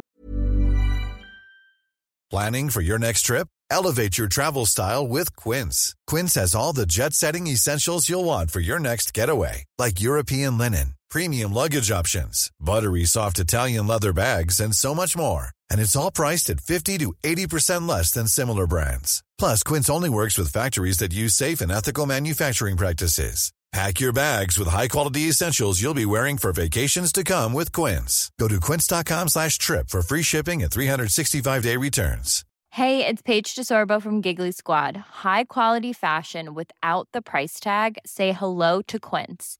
I'm snagging high-end essentials like cozy cashmere sweaters, sleek leather jackets, fine jewelry, and so much more. With Quince being fifty to eighty percent less than similar brands. And they partner with factories that prioritize safe, ethical, and responsible manufacturing. I love that. Luxury quality within reach. Go to quince.com slash style to get free shipping and three sixty-five day returns on your next order. Quince.com slash style. Transform your home in one weekend with paint from Menards. Get a paint that combines durability and gorgeous color. Dutch Boy's DuraClean Interior Paint and Primer in One offers stay clean technology, making your home stay beautiful and clean longer. And with Dutch Boy's easy opening, smooth pouring container, transforming your home has never been easier. Save big money on Dutch Boy paints and head into Menards to get your paint project started today. Save big money at Menards. Going back looking for another job. To hell with you. If you won't have me with my tattoo, then you haven't, you're not getting me at all. That's one of the three recruits. The others have been told they can come back if they get them removed. And in in the U S, a lot of police forces now allow tattoos. Uh, the U K will probably relax its its rules as well. Uh, and there are already some case-by-case exceptions. It's just an interesting talking point. We'll pursue it with you. oh eight one eight, nine six, nine six, nine six. Join the conversation. This is The Opinion Line. With Hidden Hearing, focused solely on your hearing health for over thirty-five years. They're all ears. Visit hidden hearing dot I E. Cork's ninety-six F M. I remember the fifteenth of August, nineteen ninety-eight very well. It was a Saturday. It was a beautiful day. Beautiful summer's day. And I had agreed to cover a shift in the newsroom that afternoon because there was a colleague on holidays. And as I was driving in, I was regretting that decision because it was a gorgeous day and I would much prefer to have done something else. But you make a commitment, you make a commitment. I came in and within about twenty minutes of my landing in the newsroom, all hell had broken loose in Omagh. Literally, all hell had broken loose. broken loose in, in Omagh. We weren't long after the signing of the Good Friday Agreement. This was the most awful thing to happen on a sunny summer Saturday afternoon during what was a festival in a very beautiful place. I've been to see Omagh um, over the last couple of years. Gorgeous town, beautiful town. And here's just a reminder of the coverage of the day. This is taken from the B B C nine o'clock, was it six o'clock? B B C six o'clock news of that particular day. The bomb ripped out the heart of a town packed with shoppers and with people enjoying Omagh's annual carnival day. A warning of some forty minutes was given that the bomb had been placed at the courthouse at one end of the main street. Police moved in to clear the area. People here say they were shepherded to the other end of the street, and that is where the bomb went off. Much of the main street was destroyed. The crowds took the full impact of the blast. In one moment, a bright Saturday afternoon became carnage and mayhem. The scores of injured, many horribly mutilated, overwhelmed the local hospital. We have dozens and dozens and dozens of casualties, in fact. Uh, some are very seriously and very critically injured. Well, really, I think we're talking up in, up in one hundred, you know, between the ra- ranging from very, very critically to, to minor. Police commandeered a bus to take the less seriously wounded for treatment. Many of those who did not die in the blast died on their way to hospital or in the operating theatre. Such are the injuries, the number of dead seems likely to rise. By far the worst single atrocity in the long and bloody modern history of Northern Ireland. Chris West, B B C News, Omagh. twenty-five years ago this very day, some of the most hardened journalists in Northern Ireland, those who'd seen it all that day. I remember Anne Cadwallader, who was our Northern correspondent at the time. Anne was almost in tears filing her reports. The great Eamon Malley was so moved. And others, Joe Oliver, wonderful Joe Oliver. The, they, they could barely take into their heads what had happened. Peter McVerry is a station director with U one oh five, part of the wireless group of stations. Hey, Peter, you're in Omagh today. Do you remember that day? Good morning. I, I, I do. Good morning to you, P J. I'm a bit of a, um, I was a cub reporter, if you like, back then. I was hitting twenty-four, maybe twenty-five, and I was working in the Belfast Telegraph like you. Um, we, we heard about what had happened, and um, given the way we had print deadlines, I went down on the Sunday and then ended up staying there for, for the guts of a week, covering the aftermath and the impact. And you'll remember as well that because of the the the, the um, impetus that there was, we had we had royalty, we had prime ministers, we had the Taoiseach.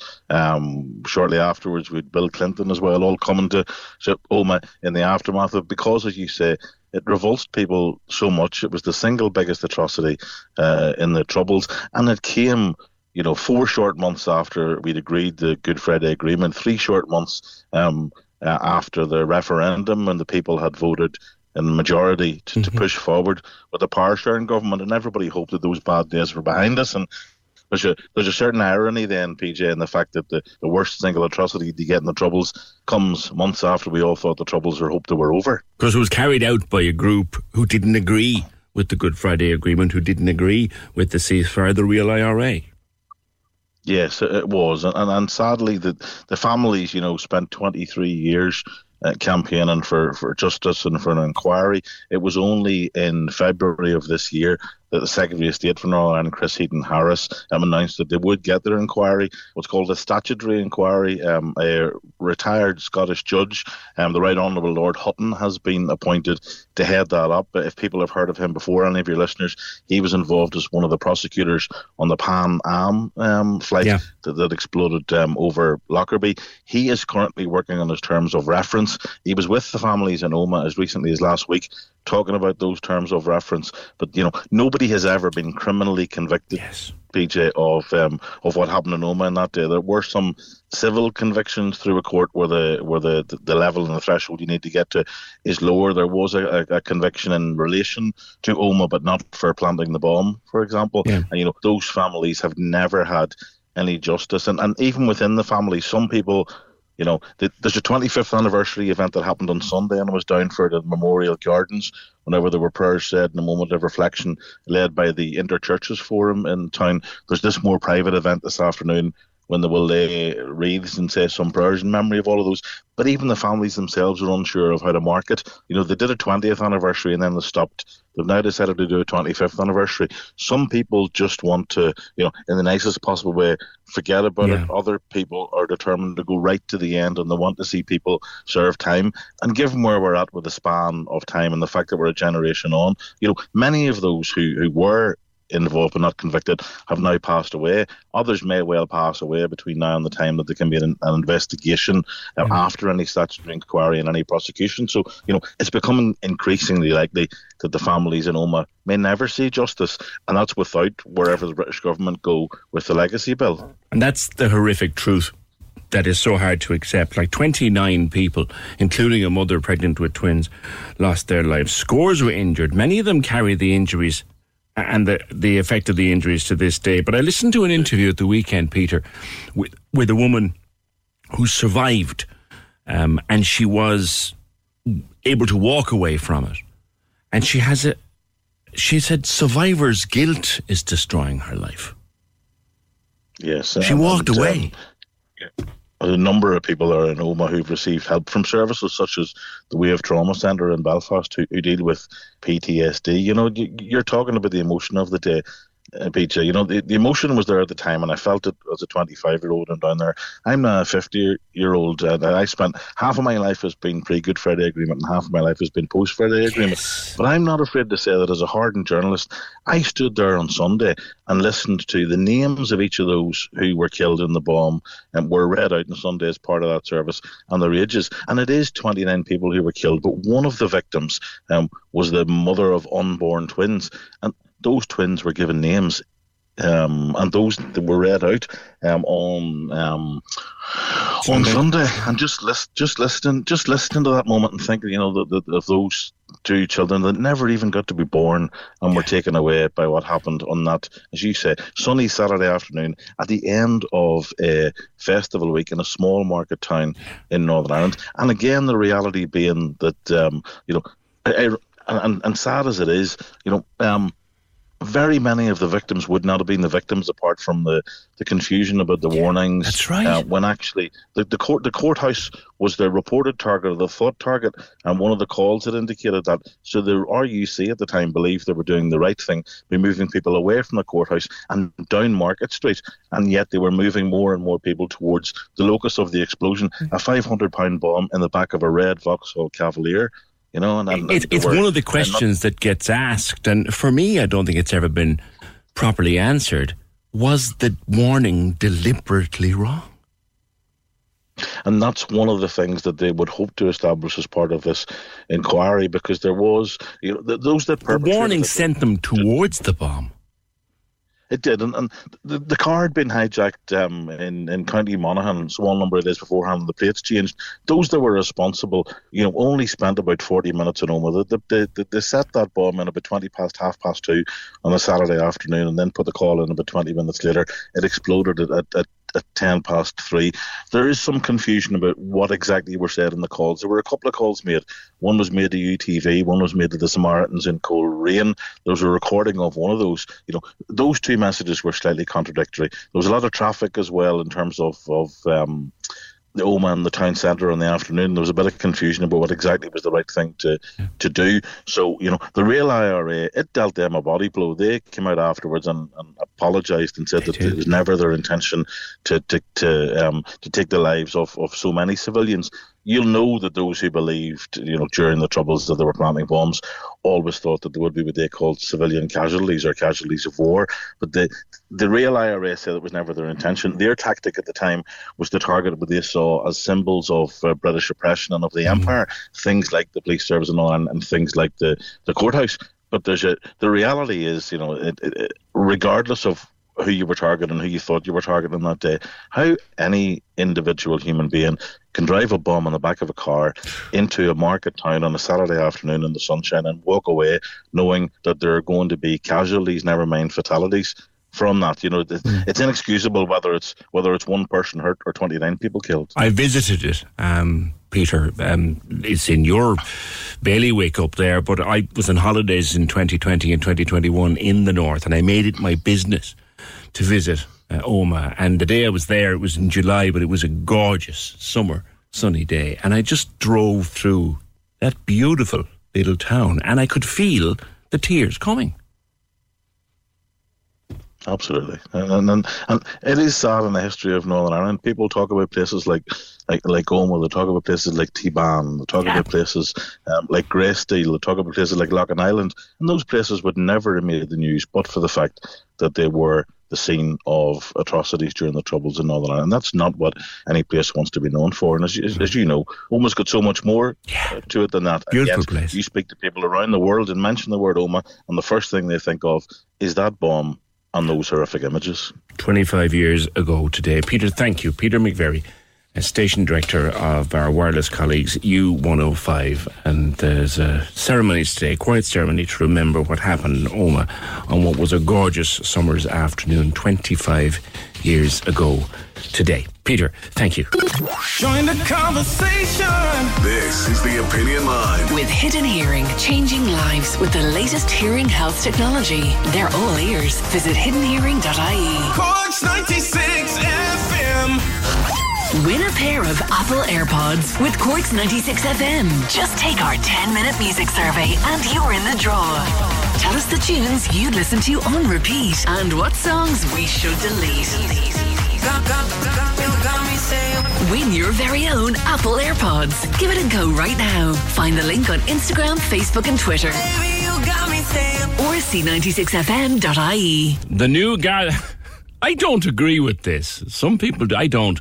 I thought when it came out first that it might look a bit silly. But the more I see young guards, particularly young guards, wearing it, the more I think, you know, I like that. I do. It's modern and it's it's comfortable looking. The new Garda uniform looks like a child's Halloween costume from Deals. It does not. It does not. P J, in relation to tattoos, I work at the H S E. I have tattoos, as do a lot of my colleagues. If we look at the army, the majority of them have tattoos. If we were like other countries and the army are on the streets, is it okay for them to have tattoos in Ireland and not the guards? Doesn't make sense. One rule for one and another for Ireland. Welcome to Ireland. Well, ain't that the story with a lot of things? Welcome to Ireland. It's the one that's got you going this morning, though. Guards with tattoos. We have three young recruits sent back from Templemore. Uh, come back. If you get rid of the tattoos, come back. And you can go back to your class. One guy has already said, "Stop that," for a game of soldiers or guards. Uh, I'm not doing that. I'll come back to work, back to another job. Um, and, you know, the guard's loss is his gain and all that. But your thoughts on Gardaí with tattoos? Should they be allowed? No. Guards with tattoos, there probably are guards out there with tattoos who got them after recruitment and got them after probation and got them after being stationed. That's a different thing. I'm not too sure uh, if there's a ban on that. They're not supposed to be visible. What's your thoughts? And with the new uniform being short-sleeved, they're more visible and more likely to be visible. Guards with tattoos, I couldn't care less. Truth, truthfully, I couldn't care less if a guard has a tattoo.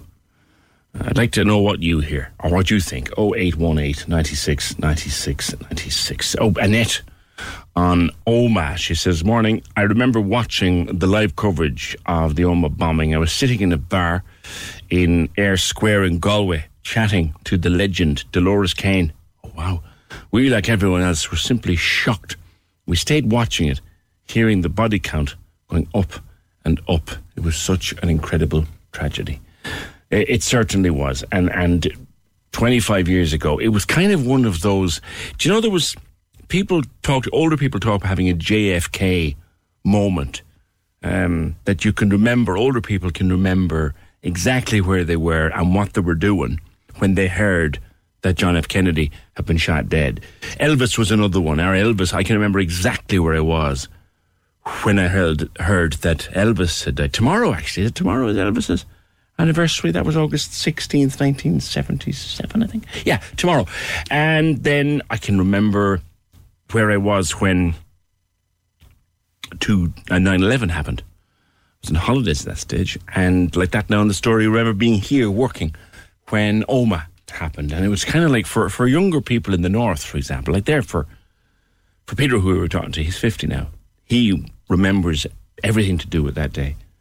oh eight one eight, ninety-six, ninety-six, ninety-six. I was just saying yesterday some of the books I read on holidays, and I was going to go through a list for you. And I read, I read twelve books on holidays. And if you're packing books for the weekend, if you're heading off on holidays this weekend, there's a few I'd recommend. First of all, I would recommend my favourite writer in the world ever, Harlan Coben, I Will Find You, his new book.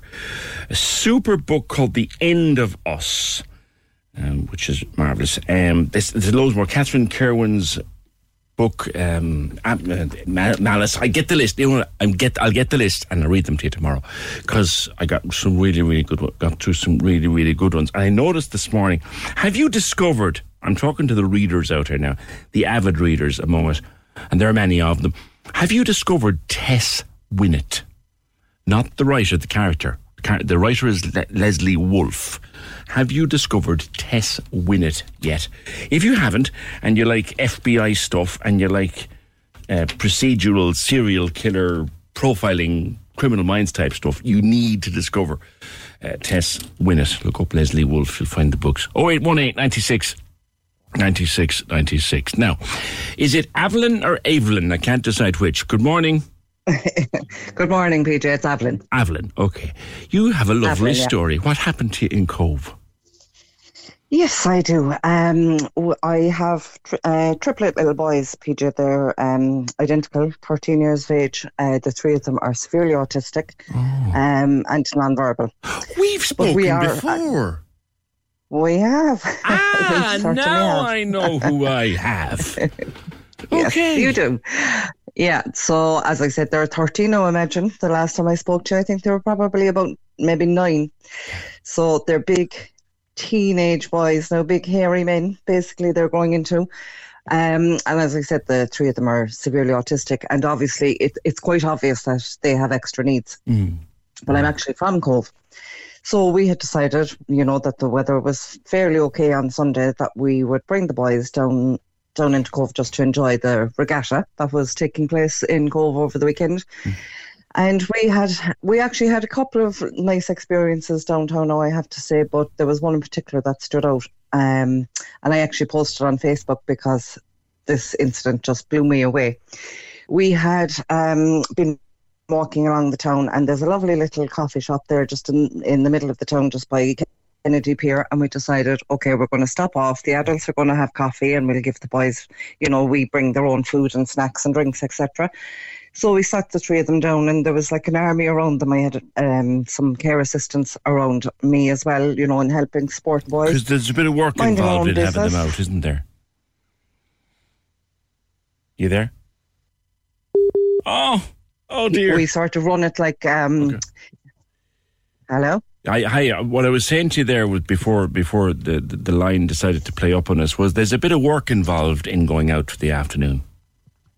Oh, you have no idea, P J. Um, and we have to plan all our, our outings with military precision. Um, and the boys, basically, they need one-to-one assistance at all times.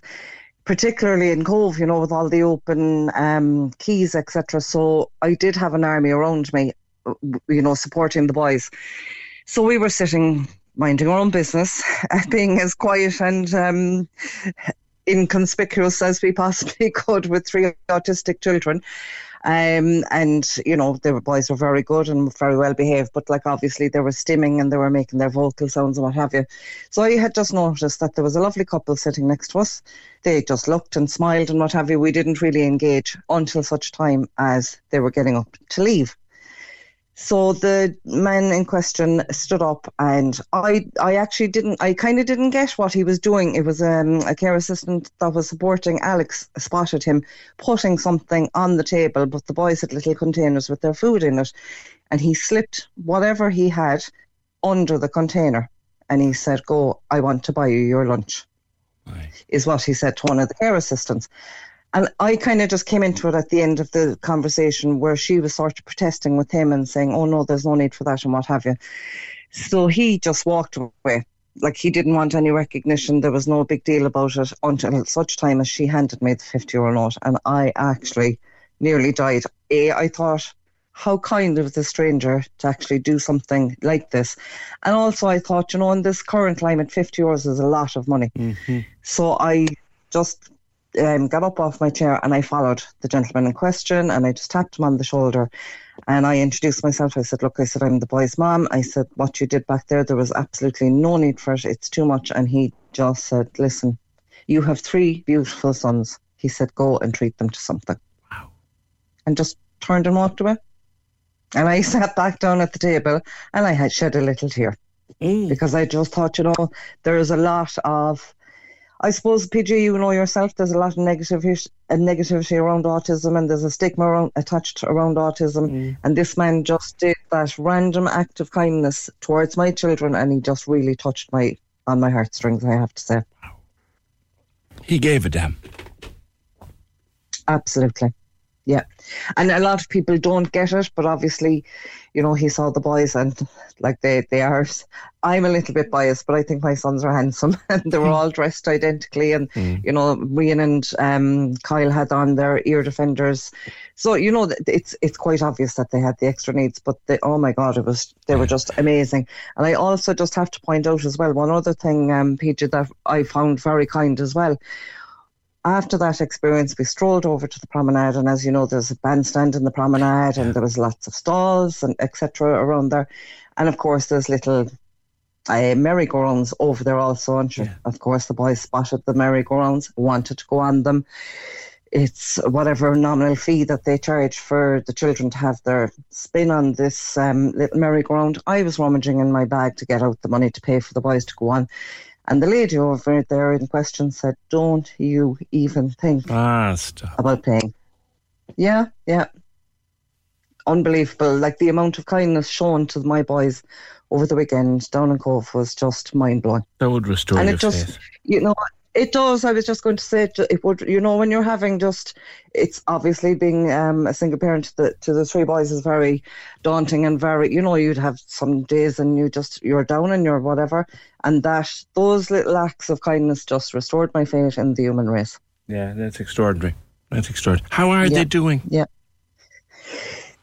They are challenging, P J. You know, as I said, no, they're, they're thirteen, they're teenagers. We've had... Um, new diagnosis only very recent this year, actually. In fact, uh, Alex and Rhian have been diagnosed with epilepsy. Oh, God. And I have been told yeah, like to keep an eye on too. Alex.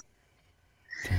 Yeah, it's like, like apparently children with um, autism are predisposed to epilepsy, and I common. suppose, you know, the hormonal changes now that are going on in their bod- in their bodies. Yeah, common, they, yeah, they did yeah, say it that. It would have been me. around, but you know, when, when it happened, James would have been around the same it, age. Yeah, they they say, you know, that the hormonal changes in their body going through puberty, that it's like... Yeah. Oh, that line is not playing up. Well, look, time-wise, anyway, I, I had to finish up with Evelyn fairly soon, but I wish herself and the boys well, and, and to the people who did that for them in Cove on Saturday, to the man, whoever you are, who put fifty quid on the table and said, I want to pay for your lunch, and to the people... who wouldn't take money from Evelyn down at the at the roundabout. You have no idea how much that means to a parent struggling in a situation like that.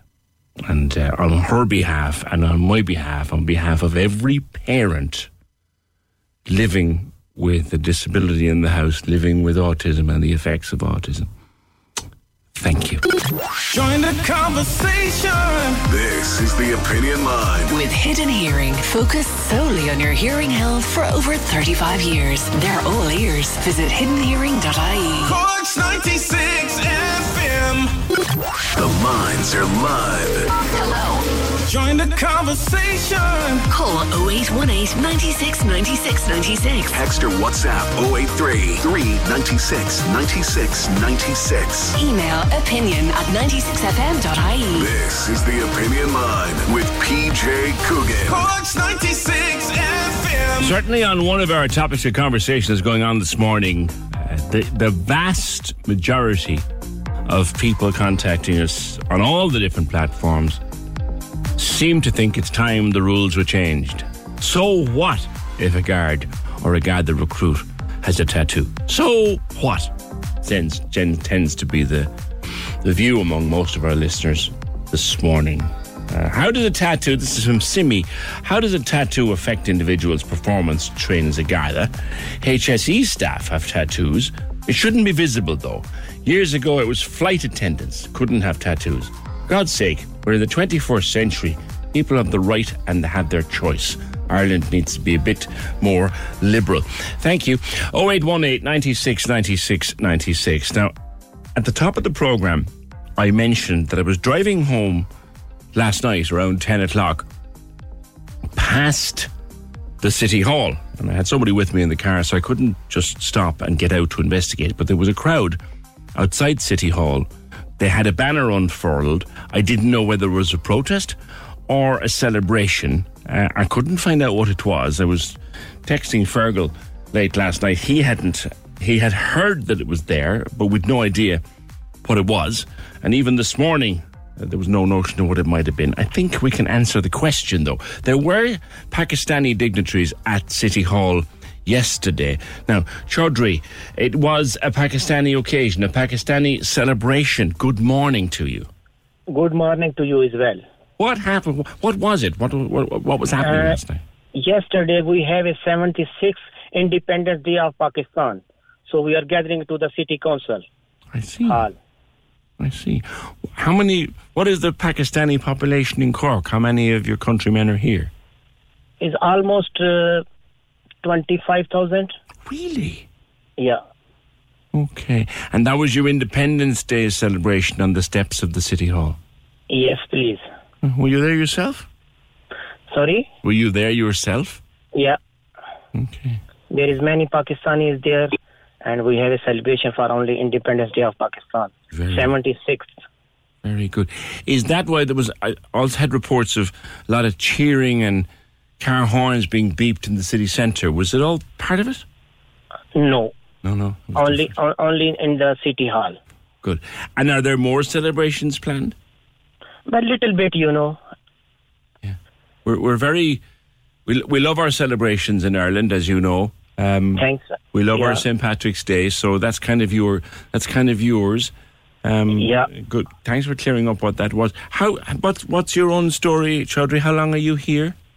I am here up to uh, since two thousand eight. Two thousand and eight. Okay. Yeah. And, and, okay. I live in Cork, okay. And I will be there as well. Okay. And do you have family here? Yes. Marvellous. All right. And is is Ireland good? Is Cork going to be home now? Is that you're going to stay here? Yes, Cork is my home. Good. Good. Well, we're delighted to have you, and thank you. Thanks, we thanks were, very much. We didn't know what that was in City Hall last night, but thank you for clarifying. That's Chaudhry. It was the part of the seventy-sixth anniversary of the Independence Day of Pakistan, and they were celebrating in the City Hall of their adopted city. Uh, quite a large number of Pakistani people in and around Cork, and that's what they were doing. If you passed that last night, wondering what was going on, as I did. Uh, thank you for that, Chaudhry, who contacted the show to explain it to us. oh eight one eight, nine six, nine six, nine six. Now, travel. You know I like to travel. You know I like my holidays and my breaks, and I, I not only am I just back from one holiday, but I'm already planning where I'll go next year. I don't have to think where I'm going to go next year. I'm going back to the same place again, but you know yourself.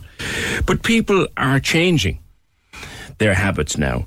Uh, some people don't like the heavy-duty heat that came over Italy and Greece and parts of Spain in the last couple of months, and they're looking at maybe cooler uh, destinations. And the European Travel Commission did some research and found that Mediterranean holidays have dropped in popularity by about ten percent. And perhaps that's down to heat and other such things. I know we stopped going to Mallorca. We went to Mallorca five or six times and loved it over there. Alcudia was a particular favourite. But we loved it. But what stopped us going there was...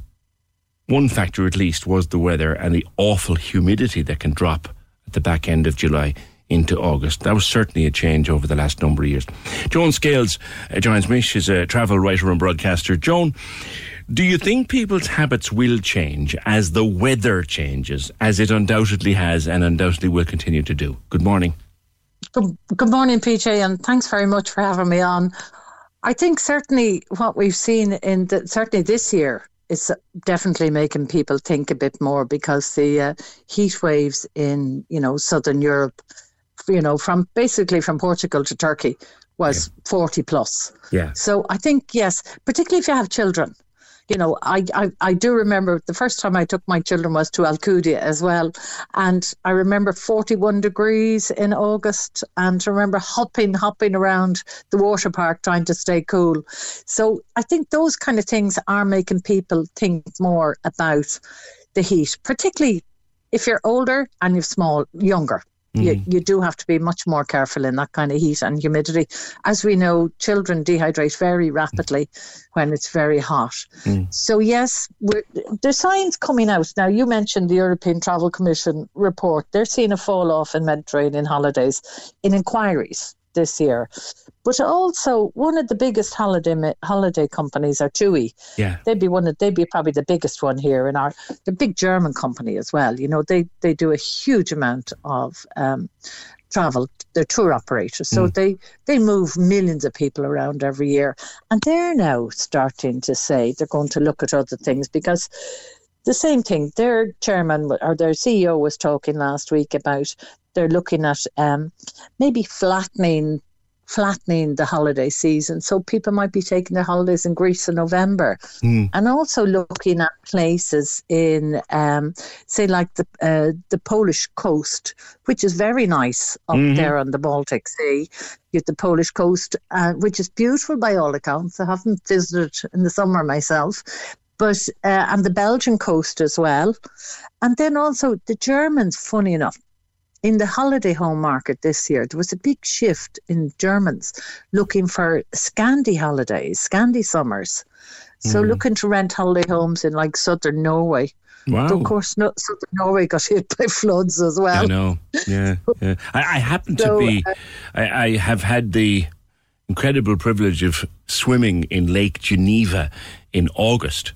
And oh, you can still go into the lake. Nice. They have pools built, but you can actually still go into the lake. There are little beaches there. And it was remarkably nice. I mean, it, that might be a couple of degrees cooler than, than say, south of Spain. That would be, yeah. Uh, well, it, oh, it, well, it certainly would, considering the south of Spain was what went up to about forty-six degrees. Yeah, yeah. You know, yeah. it's it's it's very hot. But now, I will say to you, I think maybe, Pete, but this is something I've done recently. The end of July, I was in Asturias in northern Spain. Yeah. I must admit, I've done the whole of, I've done almost all the provinces in northern Spain, except Navarre, in the last two years. Mm. So I was in Asturias, which is right up on, it's on the Atlantic, it's on the, uh, the Bay of Biscay. It's on the Atlantic coast. Um, mm. It was a very pleasant twenty-two to twenty-four degrees. Mm. We stayed in Gijón, which is a coastal city, which was very nice. And it was a beautiful beach in town. And it, the beach must have been oh, nearly uh, about a mile and a half long. It was yeah. gorgeous, lovely sandy beach. That was really nice. And then Sounds we spent a bit like San Sebastian, actually. It's not unlike San Sebastian. It's that kind of feel. I yeah. mean, last year I was in uh, Galicia, and we went to see Los Catedrales beaches, which are fabulous beaches with, with these big sea arches, mm. uh, eroded, you know, the big arches eroded by the sea. Yeah. But the nice thing about it was it was very comfortable for us Irish. Yes. It yes. really was. Yes. I you, was you can there, rely on the weather, know, but you weren't being scorched out of it either. You see, you weren't being scorched. Now, it is green Spain, and it's not green Spain for nothing. So basically, it's not unlike Ireland. When you're flying in to Asturias, and Ryanair started a new flight there this year, when you're flying in, you'd be reminded of Ireland, because it's hills and fields and hedgerows and mm. pine forests and, you know, quite similar, but on a, a vaster scale. It's much, yeah. much bigger. Yeah, as you can imagine, and uh, and it was quite industrial. Now I will say that uh, Gijón was very industrial outside of the city, mm. and we took the train between Gijón and Oviedo. Oh, sounds lovely. And that w- that was that's mining country and engineering country in Spain. So while it's very green and you have your hills and your beaches, it is industrial once you're outside the main mm. cities. Sounds like a lovely train uh, ride, though. Really, you know, fabulous things to see and look at. I did mm. enjoy the train ride, to be honest, because I know in the funny kind, this might sound a bit funny, we don't have industrial centres on that scale in Ireland. Mm. So for me, seeing these massive big factories and mining operations was a curiosity. Yeah, yeah. And that, that, you yeah. What, what do you go on? One of the things I love to go on holiday for, Joan, is to see things. Now, I'm not one of these people that sits around a pool for two weeks. I, it, my, my, it's my definition of hell on earth. I love to get out and see things and walk oh, yeah. and well, get I'm, a bus. I'm, and, that's me. Yeah. I walked and walked and walked. My poor friend who went with me on holidays was in shock when she walked twenty thousand steps the first day in Gijón. Oh. Yeah, I think our, I think our best ever. We she we did. Believe it. we we did one. I'm just back from, from, from Lanzarote, and we, we we walked from where we were staying back to where we used to stay when the kids were small, and we stopped and we had a drink and a bit of lunch. And I said to the missus, "We get a taxi back." She says, "No, we won't. We're walking. We'll walk." Twenty-eight thousand right. flipping steps. Me feet oh, were down to the me knees. There now. Oh my God! Which well, was we great. Did the same. We did. We we, we stopped in a little bar. Actually, this oh, was we this was in lovely. We stopped in little. We we stopped in one little bar in particular, and we had we ended up having two glasses of wine each. But each time we ordered a drink, he brought us over a little plate of paella, oh, then yeah. some tapas, then some tortilla, yeah. and in the end, the bill was. You won't believe this. My friend thought there was on, a mistake. She on. thought he was giving us separate bills. It was five euro sixty. I know, I know. That's the depressing. That's the depressing. She, she said that must be each. I said no, that's for the two of us. No. So a glass of wine it was like a euro yeah, or less. It's great. It was unbelievably. Now, in these places where it gets very, very hot, how many of the natives are minded to come to our sort of slightly cooler, wetter climate in the summertime? Well, if you're in Dublin, I don't know what it's like in Cork now. I've been down, haven't been down to Cork for a while, but Dublin is a melange. It's multicultural. It's full of students. I was downtown last Saturday, and I'm not joking. I must have seen at least forty groups of students. So the, certainly the students are back in force. There's tons of Americans. There's walking tour groups everywhere. You're tripping over them everywhere. Mm. And so, yes, people are coming here. And well, I keep saying this, so, but we really need to do something better on pricing, on yeah. the cost here. Because if we are going to attract more people, and we do have reasons to attract them, because huge amount of money was spent on new tourism products, products yeah. over the last few years. I mean, you have things like um, Avondale, Beyond the Trees in Avondale. That's incredible. Yes, I say to anybody, yeah. go and see it. You can even go up it in a buggy, yeah. with the buggy and the baby. And if you're in a wheelchair, you can do it. We have the pirate adventure down in Westport, which the um, which is at Westport House. Enormous amount of money put into that. The fabulous boardwalk at Yall. Yeah. These brilliant. are all new things. These are all things that happened during COVID, which That's is right. brilliant, because uh, things didn't stop. And even the Guinness Storehouse, they doubled the size of the Gravity Bar during COVID as well. Mm. So there's lots of things for people to do. And the one the one thing we do win out on over everywhere else is we don't charge for our national museums. So national museums and national galleries, we don't charge for. Mm. And at the moment, some of the O P W sites aren't charging. Like the Hill of Tara, I was there last week. There's no charge for the tour there. It should normally be a fiver. Yeah. Um, you know, so the prices are quite low if they are going to charge. The, the attractions, low, like the, the attractions themselves are, are quite reasonable. That's true. But going, yeah, staying, eating out, having a bite to eat. It's expensive, Joan, about, isn't well, it? Well, I have, I have to admit, my hobby horse at the moment is the fact that the government brought in the unit alcohol price, oh, and yeah. they didn't take the difference in tax. The price unit that increased, the increase goes to vendors and suppliers. It's not going to as tax. If it was being used for the health service, I'd say great. But no, they put up all the price of alcohol everywhere, and as you see, it keeps going up. Whereas, you know, like you can go to Spain or Portugal or Italy, you have your glass of wine for a couple of euros or your beer for a couple of euros. Here you're looking, if you get if you get any change out of a tenner, you're lucky. No, you won't. If you get a, you know, a, so, a, a pint and a glass of yeah, wine is well, twelve you, quid now. You mm-hmm. will not. Well, look at five-star hotel in Spain there a couple of weeks ago. I had a mojito in beautiful Barcelona hotel. Mm. Six euros. Yeah. I mean, I'd be lucky to get it for twelve here. Yeah. You know, so I really think, particularly alcohol, I think food can be good value.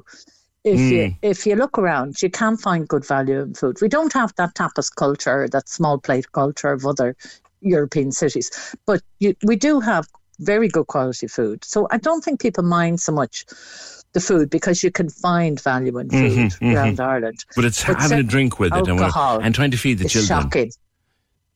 Yeah. Oh, it's shocking. And all those soft drinks, I mean, they're all very expensive as well. Yeah, yeah. You know, yeah. you don't get much change out of uh, out of thirty quid no. if you're just having two adults and two kids having a drink and a, a mineral. So, so we have a, fin- a fabulous uh, product to offer, and we, we do, don't, and it's it, getting better. It is it's getting better, but it's an expensive one. And would you be concerned, as someone who travels a lot for work, as a travel writer, you know, taking everything into account, are we a little bit too expensive for a person to come for a family holiday? If you're American, you can afford it, because the Absolutely. dollar is very, very strong. You know, and we've huge amount of Americans coming. I mean, there's droves of them, and they're absolutely delighted because they think it's great value. And it is, because America's quite expensive anyway. Yes. Uh, but overall, I think we have to be more careful on pricing, to be honest. We have to be more careful. And of course, we're very stuck this year because of accommodation. I mean, I talked about Yall, about the beautiful boardwalk in Yall, but mm. I don't think they get a room in Yall. No. Because they're all taken over for uh, housing, you know, uh, immigrants and migrants and, that's right. you know, people Two of the biggest hotels are gone you know, there, yeah. yeah. Yeah, yeah. So that's really sad. So and you K- can't Killarney's go to Yall, which is fabulous. By, Killarney's, Killarney's badly, badly affected, but Killarney fortunately has a lot of hotels, mm. but yes, it is affected. So I think it's going to be another couple of years to be, because so because those hotels have been taken out of the system, everywhere else is charging more yeah. because, as we know, supply and demand will push up prices, and it is. There's no doubt about that. Um, so it's going to be another year or two. Now, we do have a lot more hotels coming on stream in the next Over the next year or two, certainly in Dublin, I see a lot of openings starting to happen. I see some hotels coming back into back into service for travellers as well. Say like the three hundred room uh, Travel Lodge, that was um, that never opened last year when it was meant to. It went straight into supporting um, the Ukrainian refugees, yeah. but that's open now as a hotel. So three hundred rooms makes a difference in massive Dublin. Difference, massive difference. All but right. overall, if if things in the next few years, hopefully when we have enough accommodation and we can um, relook at the price of alcohol, I think that's an important thing to look at. Yeah. And the taxation of it.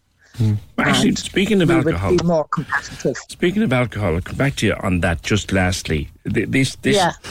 You looked into this.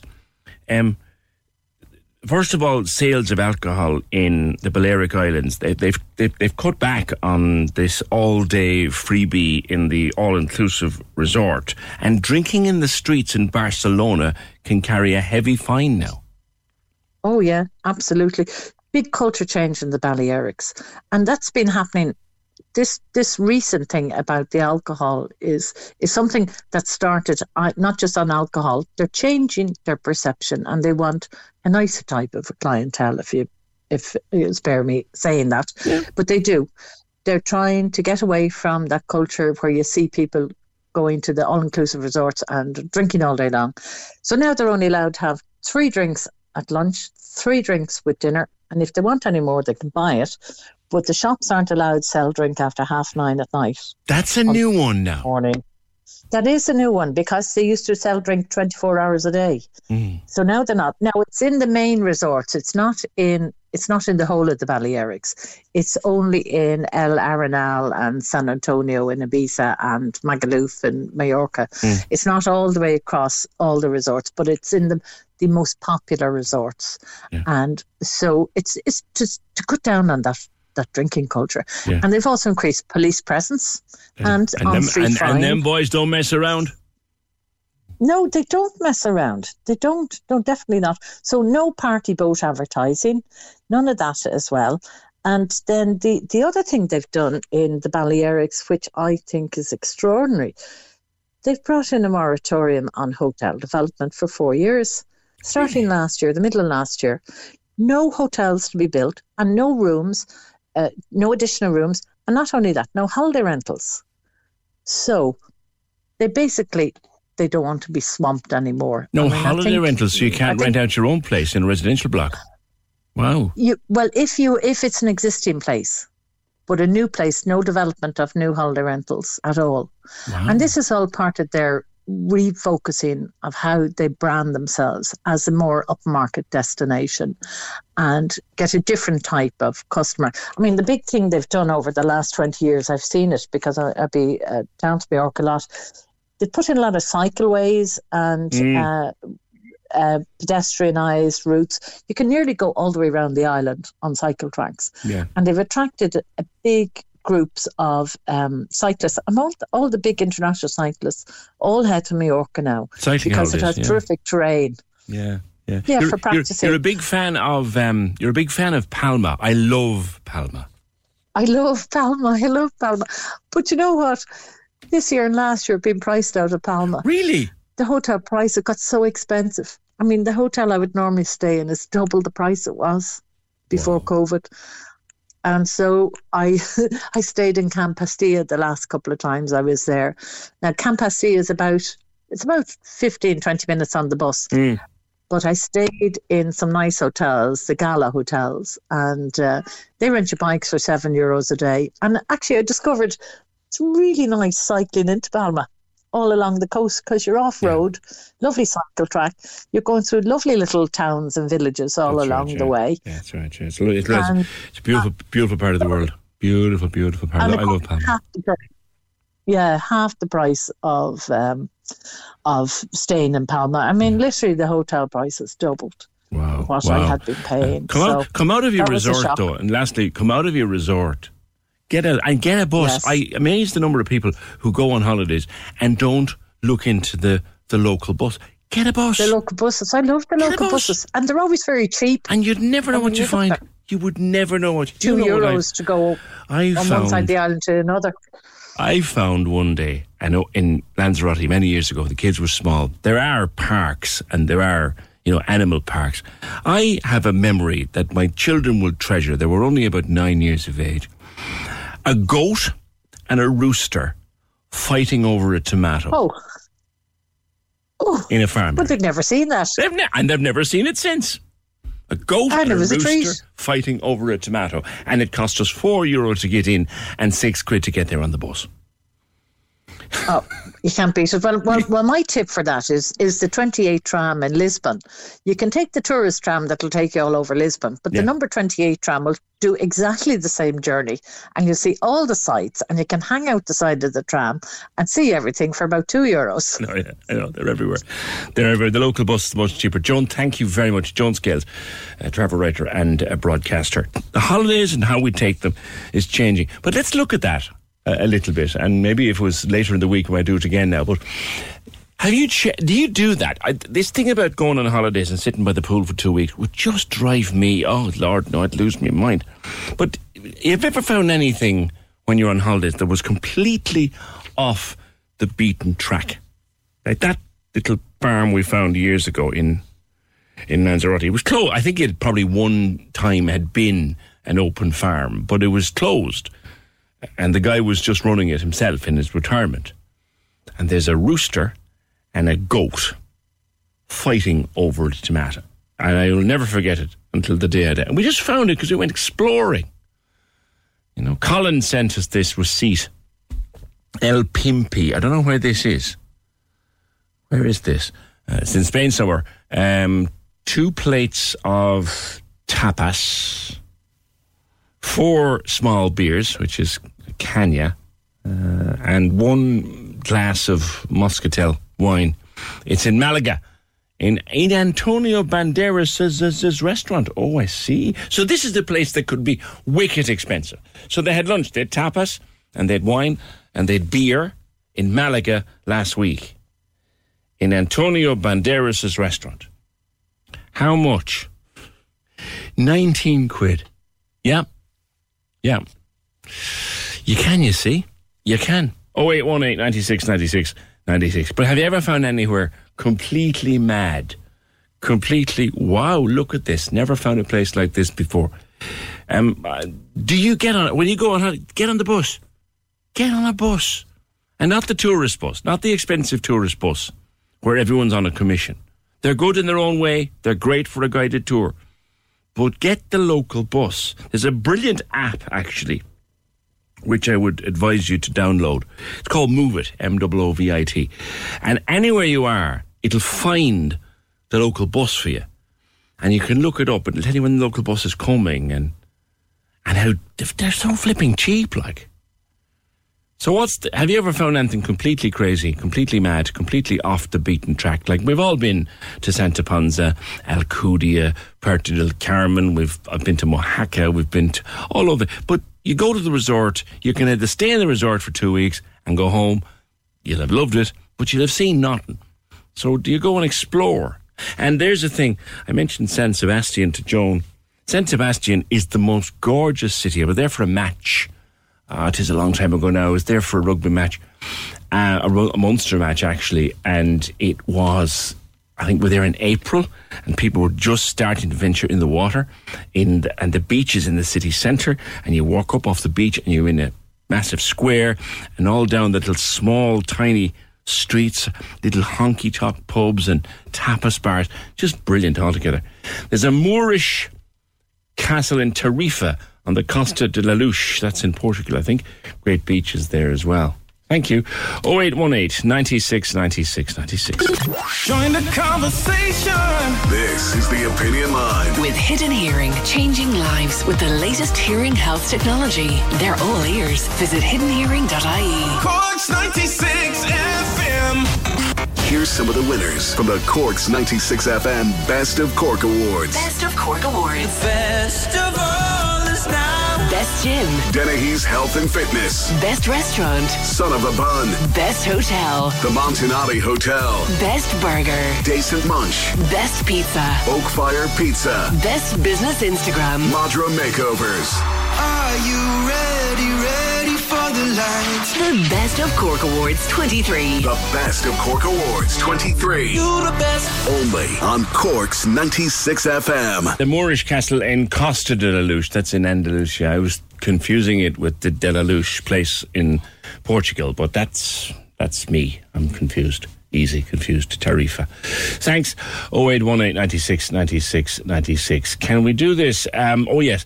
In Bishopstown Library this afternoon at half two, Liam Murphy will give a presentation called A Stroll Down Patrick Street in the forties, fifties and sixties.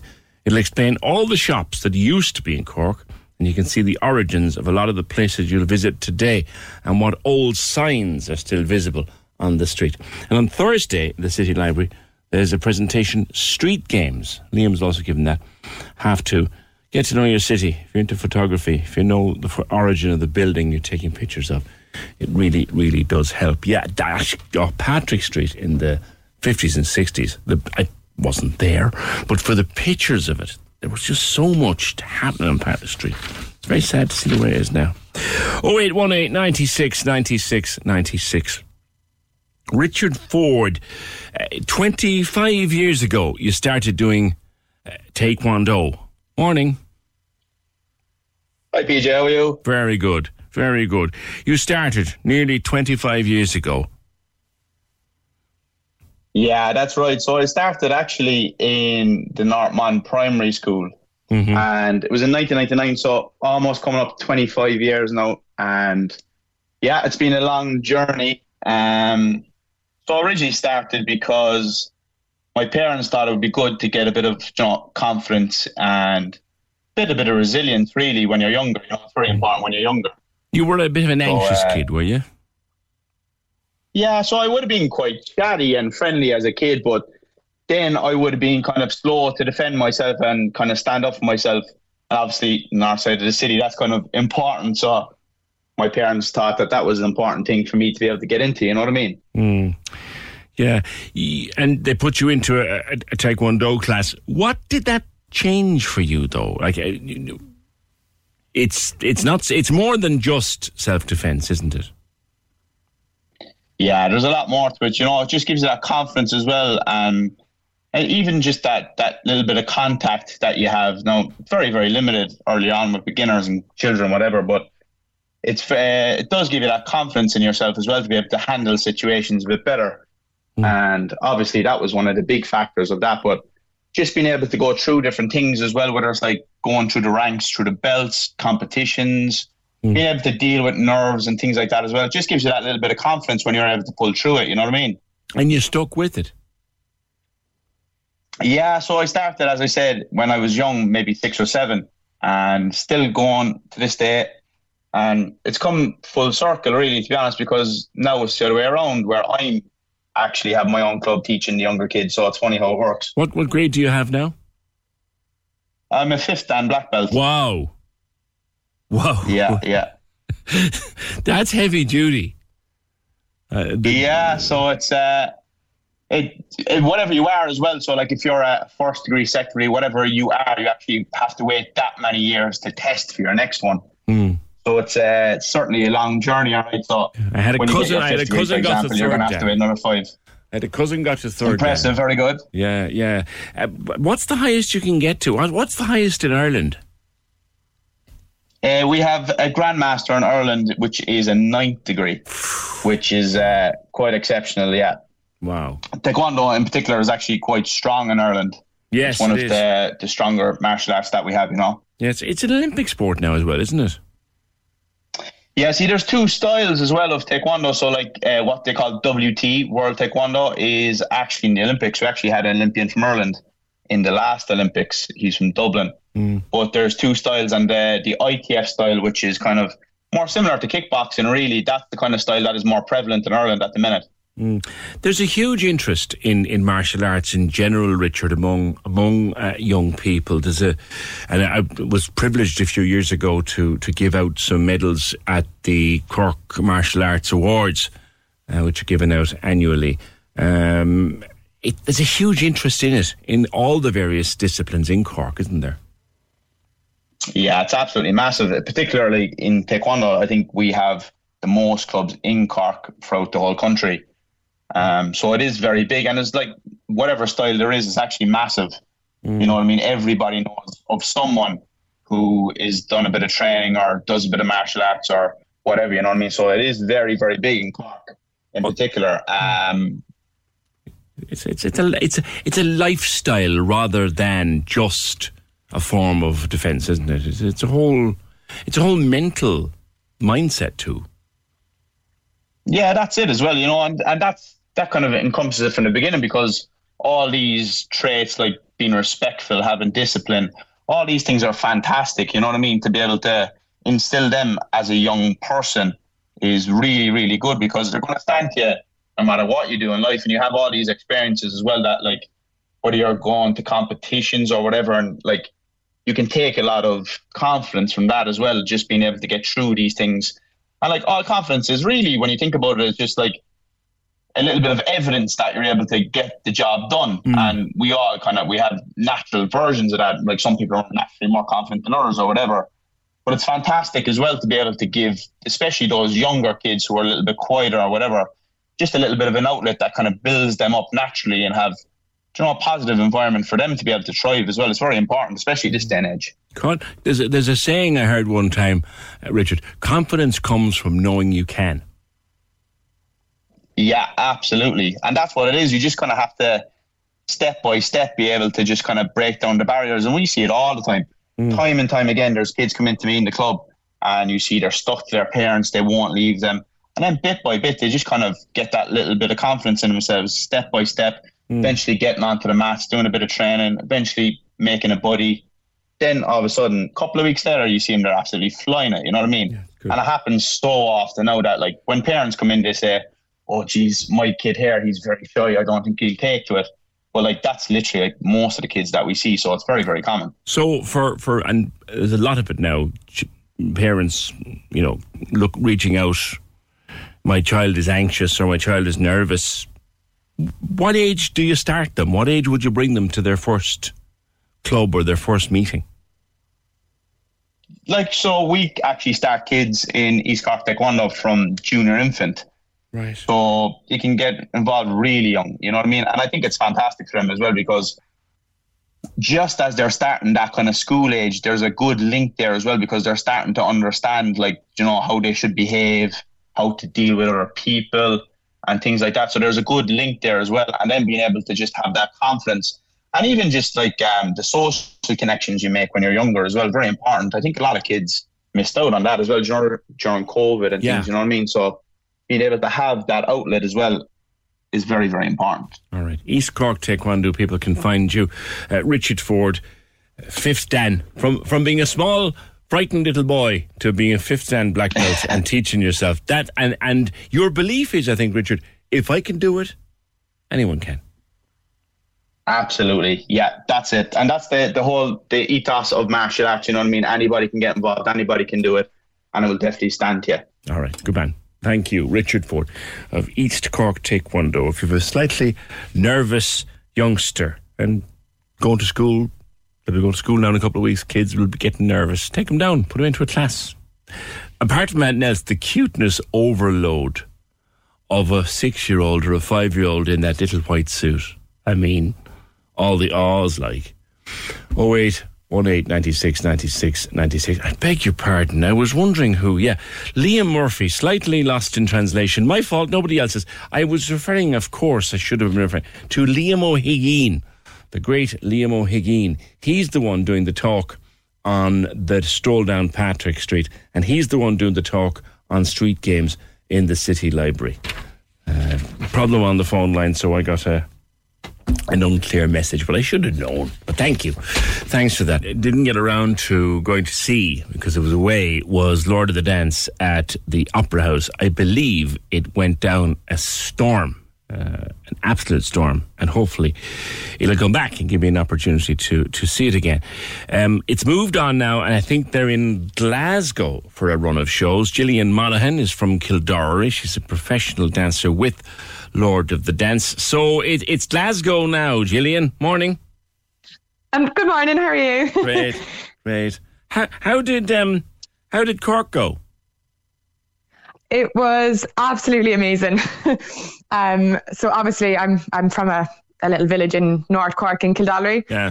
Um, so I had the family, friends, aunts, uncles, everyone coming. It was brilliant. The the the, the, the greater metropolis of Kildare could probably have filled the front row. they they kind of did, actually. um, oh, it was brilliant. So, yeah, so it was uh, from the Wednesday until the Sunday. So we had like three uh, three shows Wednesday, Thursday, Friday, and then we'd two shows Saturday, two shows Sunday. Um, I'm just nearly like sold out nearly every night. It was it was amazing. Your legs must be in pieces after three shows. yeah. um, well, they they do it so all right, but like we have like ice buckets and stuff. You'd be know, jumping yeah. into after the physio, after each show, it, and there's a physio travel, travels with the show. Yeah, we've um, a physio, she's brilliant, Vanda. Um, she travels with us, and it changes kind of on different tours which physio comes with us, and they just, if you need a, like any like session, you, yeah. there's like a schedule comes right. each day before like we get into the venue, and you can slot into whatever time if you need to like get something rubbed right. out or um, worked on, or like she can set up a program as well for you. So it is brilliant. I'm told you were practically dancing before you could walk, or you pretty much stood up to dance rather than walk. But when did you get into it professionally? Like, how long are you with the show, and, and where have um, you been? So professionally, I've been doing it for about nearly ten years now, um, and with Lord of the Dance about five years. Right. So um, kind of started out, I actually, I went to college first. Um, and then once I graduated, so I, I, I'm a science teacher, um, but it was funny, on our graduation day, we were all like, oh, like, do you know, what's, what school have you got, or where are you going? And I, they were asking me, I was like, um, I, I was actually going to Disneyland. um, so my first gig was in downtown Disney, just a kind of Irish dancing show. Yeah. Um, and you just kind of work your way up, kind of, you hear of different shows that are touring and send off your dance C V and stuff. Um, And then eventually, after a few years' experience, I decided to send my C V off for Lord of the Dance, and kind of went from there. yeah, I mean, when you think of what grew out of an interval act at the Eurovision Song Contest, first Riverdance, then Lord of the Dance, like, what's it like to be part, Gillian, of an entertainment phenomenon like that? Like, give me some of the cities and countries you've played in. Um, it, it is amazing. Like, sometimes you have to kind of take a second to like take it all in, because you because you get into such a routine, you kind of can sometimes forget how big a thing you're part of. Um, but like we've been to we've been to China. Um, we, the show tends to go to Taiwan every Christmas for a run of the other kind of branch of it, Feet of Flames. Yes. Um, and it takes like ninety dancers out. Um, so that's nearly every kind of Christmas time. And we've done like, like we do Europe, Eastern Europe. Um, and then there's an, an American tour coming up now next month. Uh, some America and Canada, which I haven't toured before, so that's quite exciting. Really, you're you're off on that one, yeah? There's there's so many different. There's three or four different shows, is there, at one time? Yeah, well, well, there is the the main one now. So the new twenty-fifth anniversary one is what's touring at the moment. So we started back in twenty twenty-two. Um, we opened this new kind of. Uh, new generation show, they were calling it, um, mm. which is the twenty-fifth anniversary tour, which is the one that was in Cork. Yes. Um, and so we opened that in the Apollo in London on Paddy's Day last year, actually. Brilliant. And and then we just been kept going. is is it true that they pack the the floor, the actual dancing floor, into a truck and bring it with them everywhere? Yeah, yeah. So the so the, all the techies, they're they're amazing. There's like about th- three trucks, I think we have. And then, especially when we're on a tour now, say in Europe, um, we'd be going to a new city every day, basically. So, like, it's quite intense. Like, so we'd have a different sketch- schedule to the techies. So they'd mm. they'd arrive to the venue, like, so when a show would be finished, they'd pack up the whole stage, all the set, like the T V screens, and they'd take off then. They'd like our show could finish about like half ten, quarter to eleven, mm. and then they get on it straight away. Take down the stage into the lorries. They might be packed up by two a.m. and then they'd drive overnight to the next venue, set up for the next morning for our schedule to work then, to, so we could start on a stage at like two or three o'clock in the day. Are you living the for dream? The show that ah, it it is pretty amazing. um, you must you must like meet I, super I fans too. You must you must have fans that follow the show around. Yeah, like um. They, like in Germany now, especially actually, um, there's there is we, you'd call them super fans, I suppose, but there's a few who've been to like a couple of hundred shows. It's it's wild, yeah. Um, so you'd get to like they'd get to know you, and you'd get to know their names and stuff, and they'd be at like common side stage, and anytime we'd come back to their cities, they, they'll be at the show front row. It's amazing, isn't it? People get really into something. Yeah, yeah, completely. Yeah. And the, like you said, this I forgot about Feet of Flames. That's another branch of the show. Michael was yeah. in. Michael was into the in into Opera House last week, wasn't he? He was. He was there for opening night. Mm. So he he was there. Came on stage, kind of ran through everything with us, um, and then they brought out the little girl Holly. That's right. I saw um, that. Who? Yeah, the dancer from Kerry. Um, so she came on and she she danced for us all, and she oh, she's so lovely. Um, so we came out while we were doing lineup, and Michael brought her out, and she danced for us, and then asked her if she could open the show. So she actually wow. opened the the first show in Cork Wonderful. For the audience, and it was brilliant. What a moment for her! What a moment for her! Yeah, uh, Gillian, uh, thanks for talking to us, and co- co- continued success with Lord of the Dance in Glasgow now, and heading off touring um, America and Canada and God knows where else. Gillian Monagher from Kildare, professional dancer with Lord of the Dance. It all started at the Eurovision Song Contest all those years ago. Thank you for that. I think that's it. It is. Oh, uh, by the way, uh, Pakistan had their day yesterday. Today is Indian Independence Day. So happy Indian Independence Day to any of our listeners from that part of the world. Programme edited by Fergal Barry, produced and researched by Richard Vickery. We'll talk to you tomorrow, just after nine. Join the conversation. This is The Opinion Line. With Hidden Hearing, changing lives with the latest hearing health technology. They're all ears. Visit hidden hearing dot I E. Cork's ninety-six F M. Hi, I'm Daniel, founder of Pretty Litter. Cats and cat owners deserve better than any old-fashioned litter. That's why I teamed up with scientists and veterinarians to create Pretty Litter. Its innovative crystal formula has superior odor control and weighs up to eighty percent less than clay litter. Pretty Litter even monitors health by changing colors to help detect early signs of potential illness. It's the world's smartest kitty litter. Go to pretty litter dot com and use code ACAST for twenty percent off your first order and a free cat toy. Terms and conditions apply. See site for details. Planning for your next trip? Elevate your travel style with Quince. Quince has all the jet-setting essentials you'll want for your next getaway, like European linen, premium luggage options, buttery soft Italian leather bags, and so much more. And is all priced at fifty to eighty percent less than similar brands. Plus, Quince only works with factories that use safe and ethical manufacturing practices. Pack your bags with high-quality essentials you'll be wearing for vacations to come with Quince. Go to quince dot com slash pack for free shipping and three sixty-five day returns.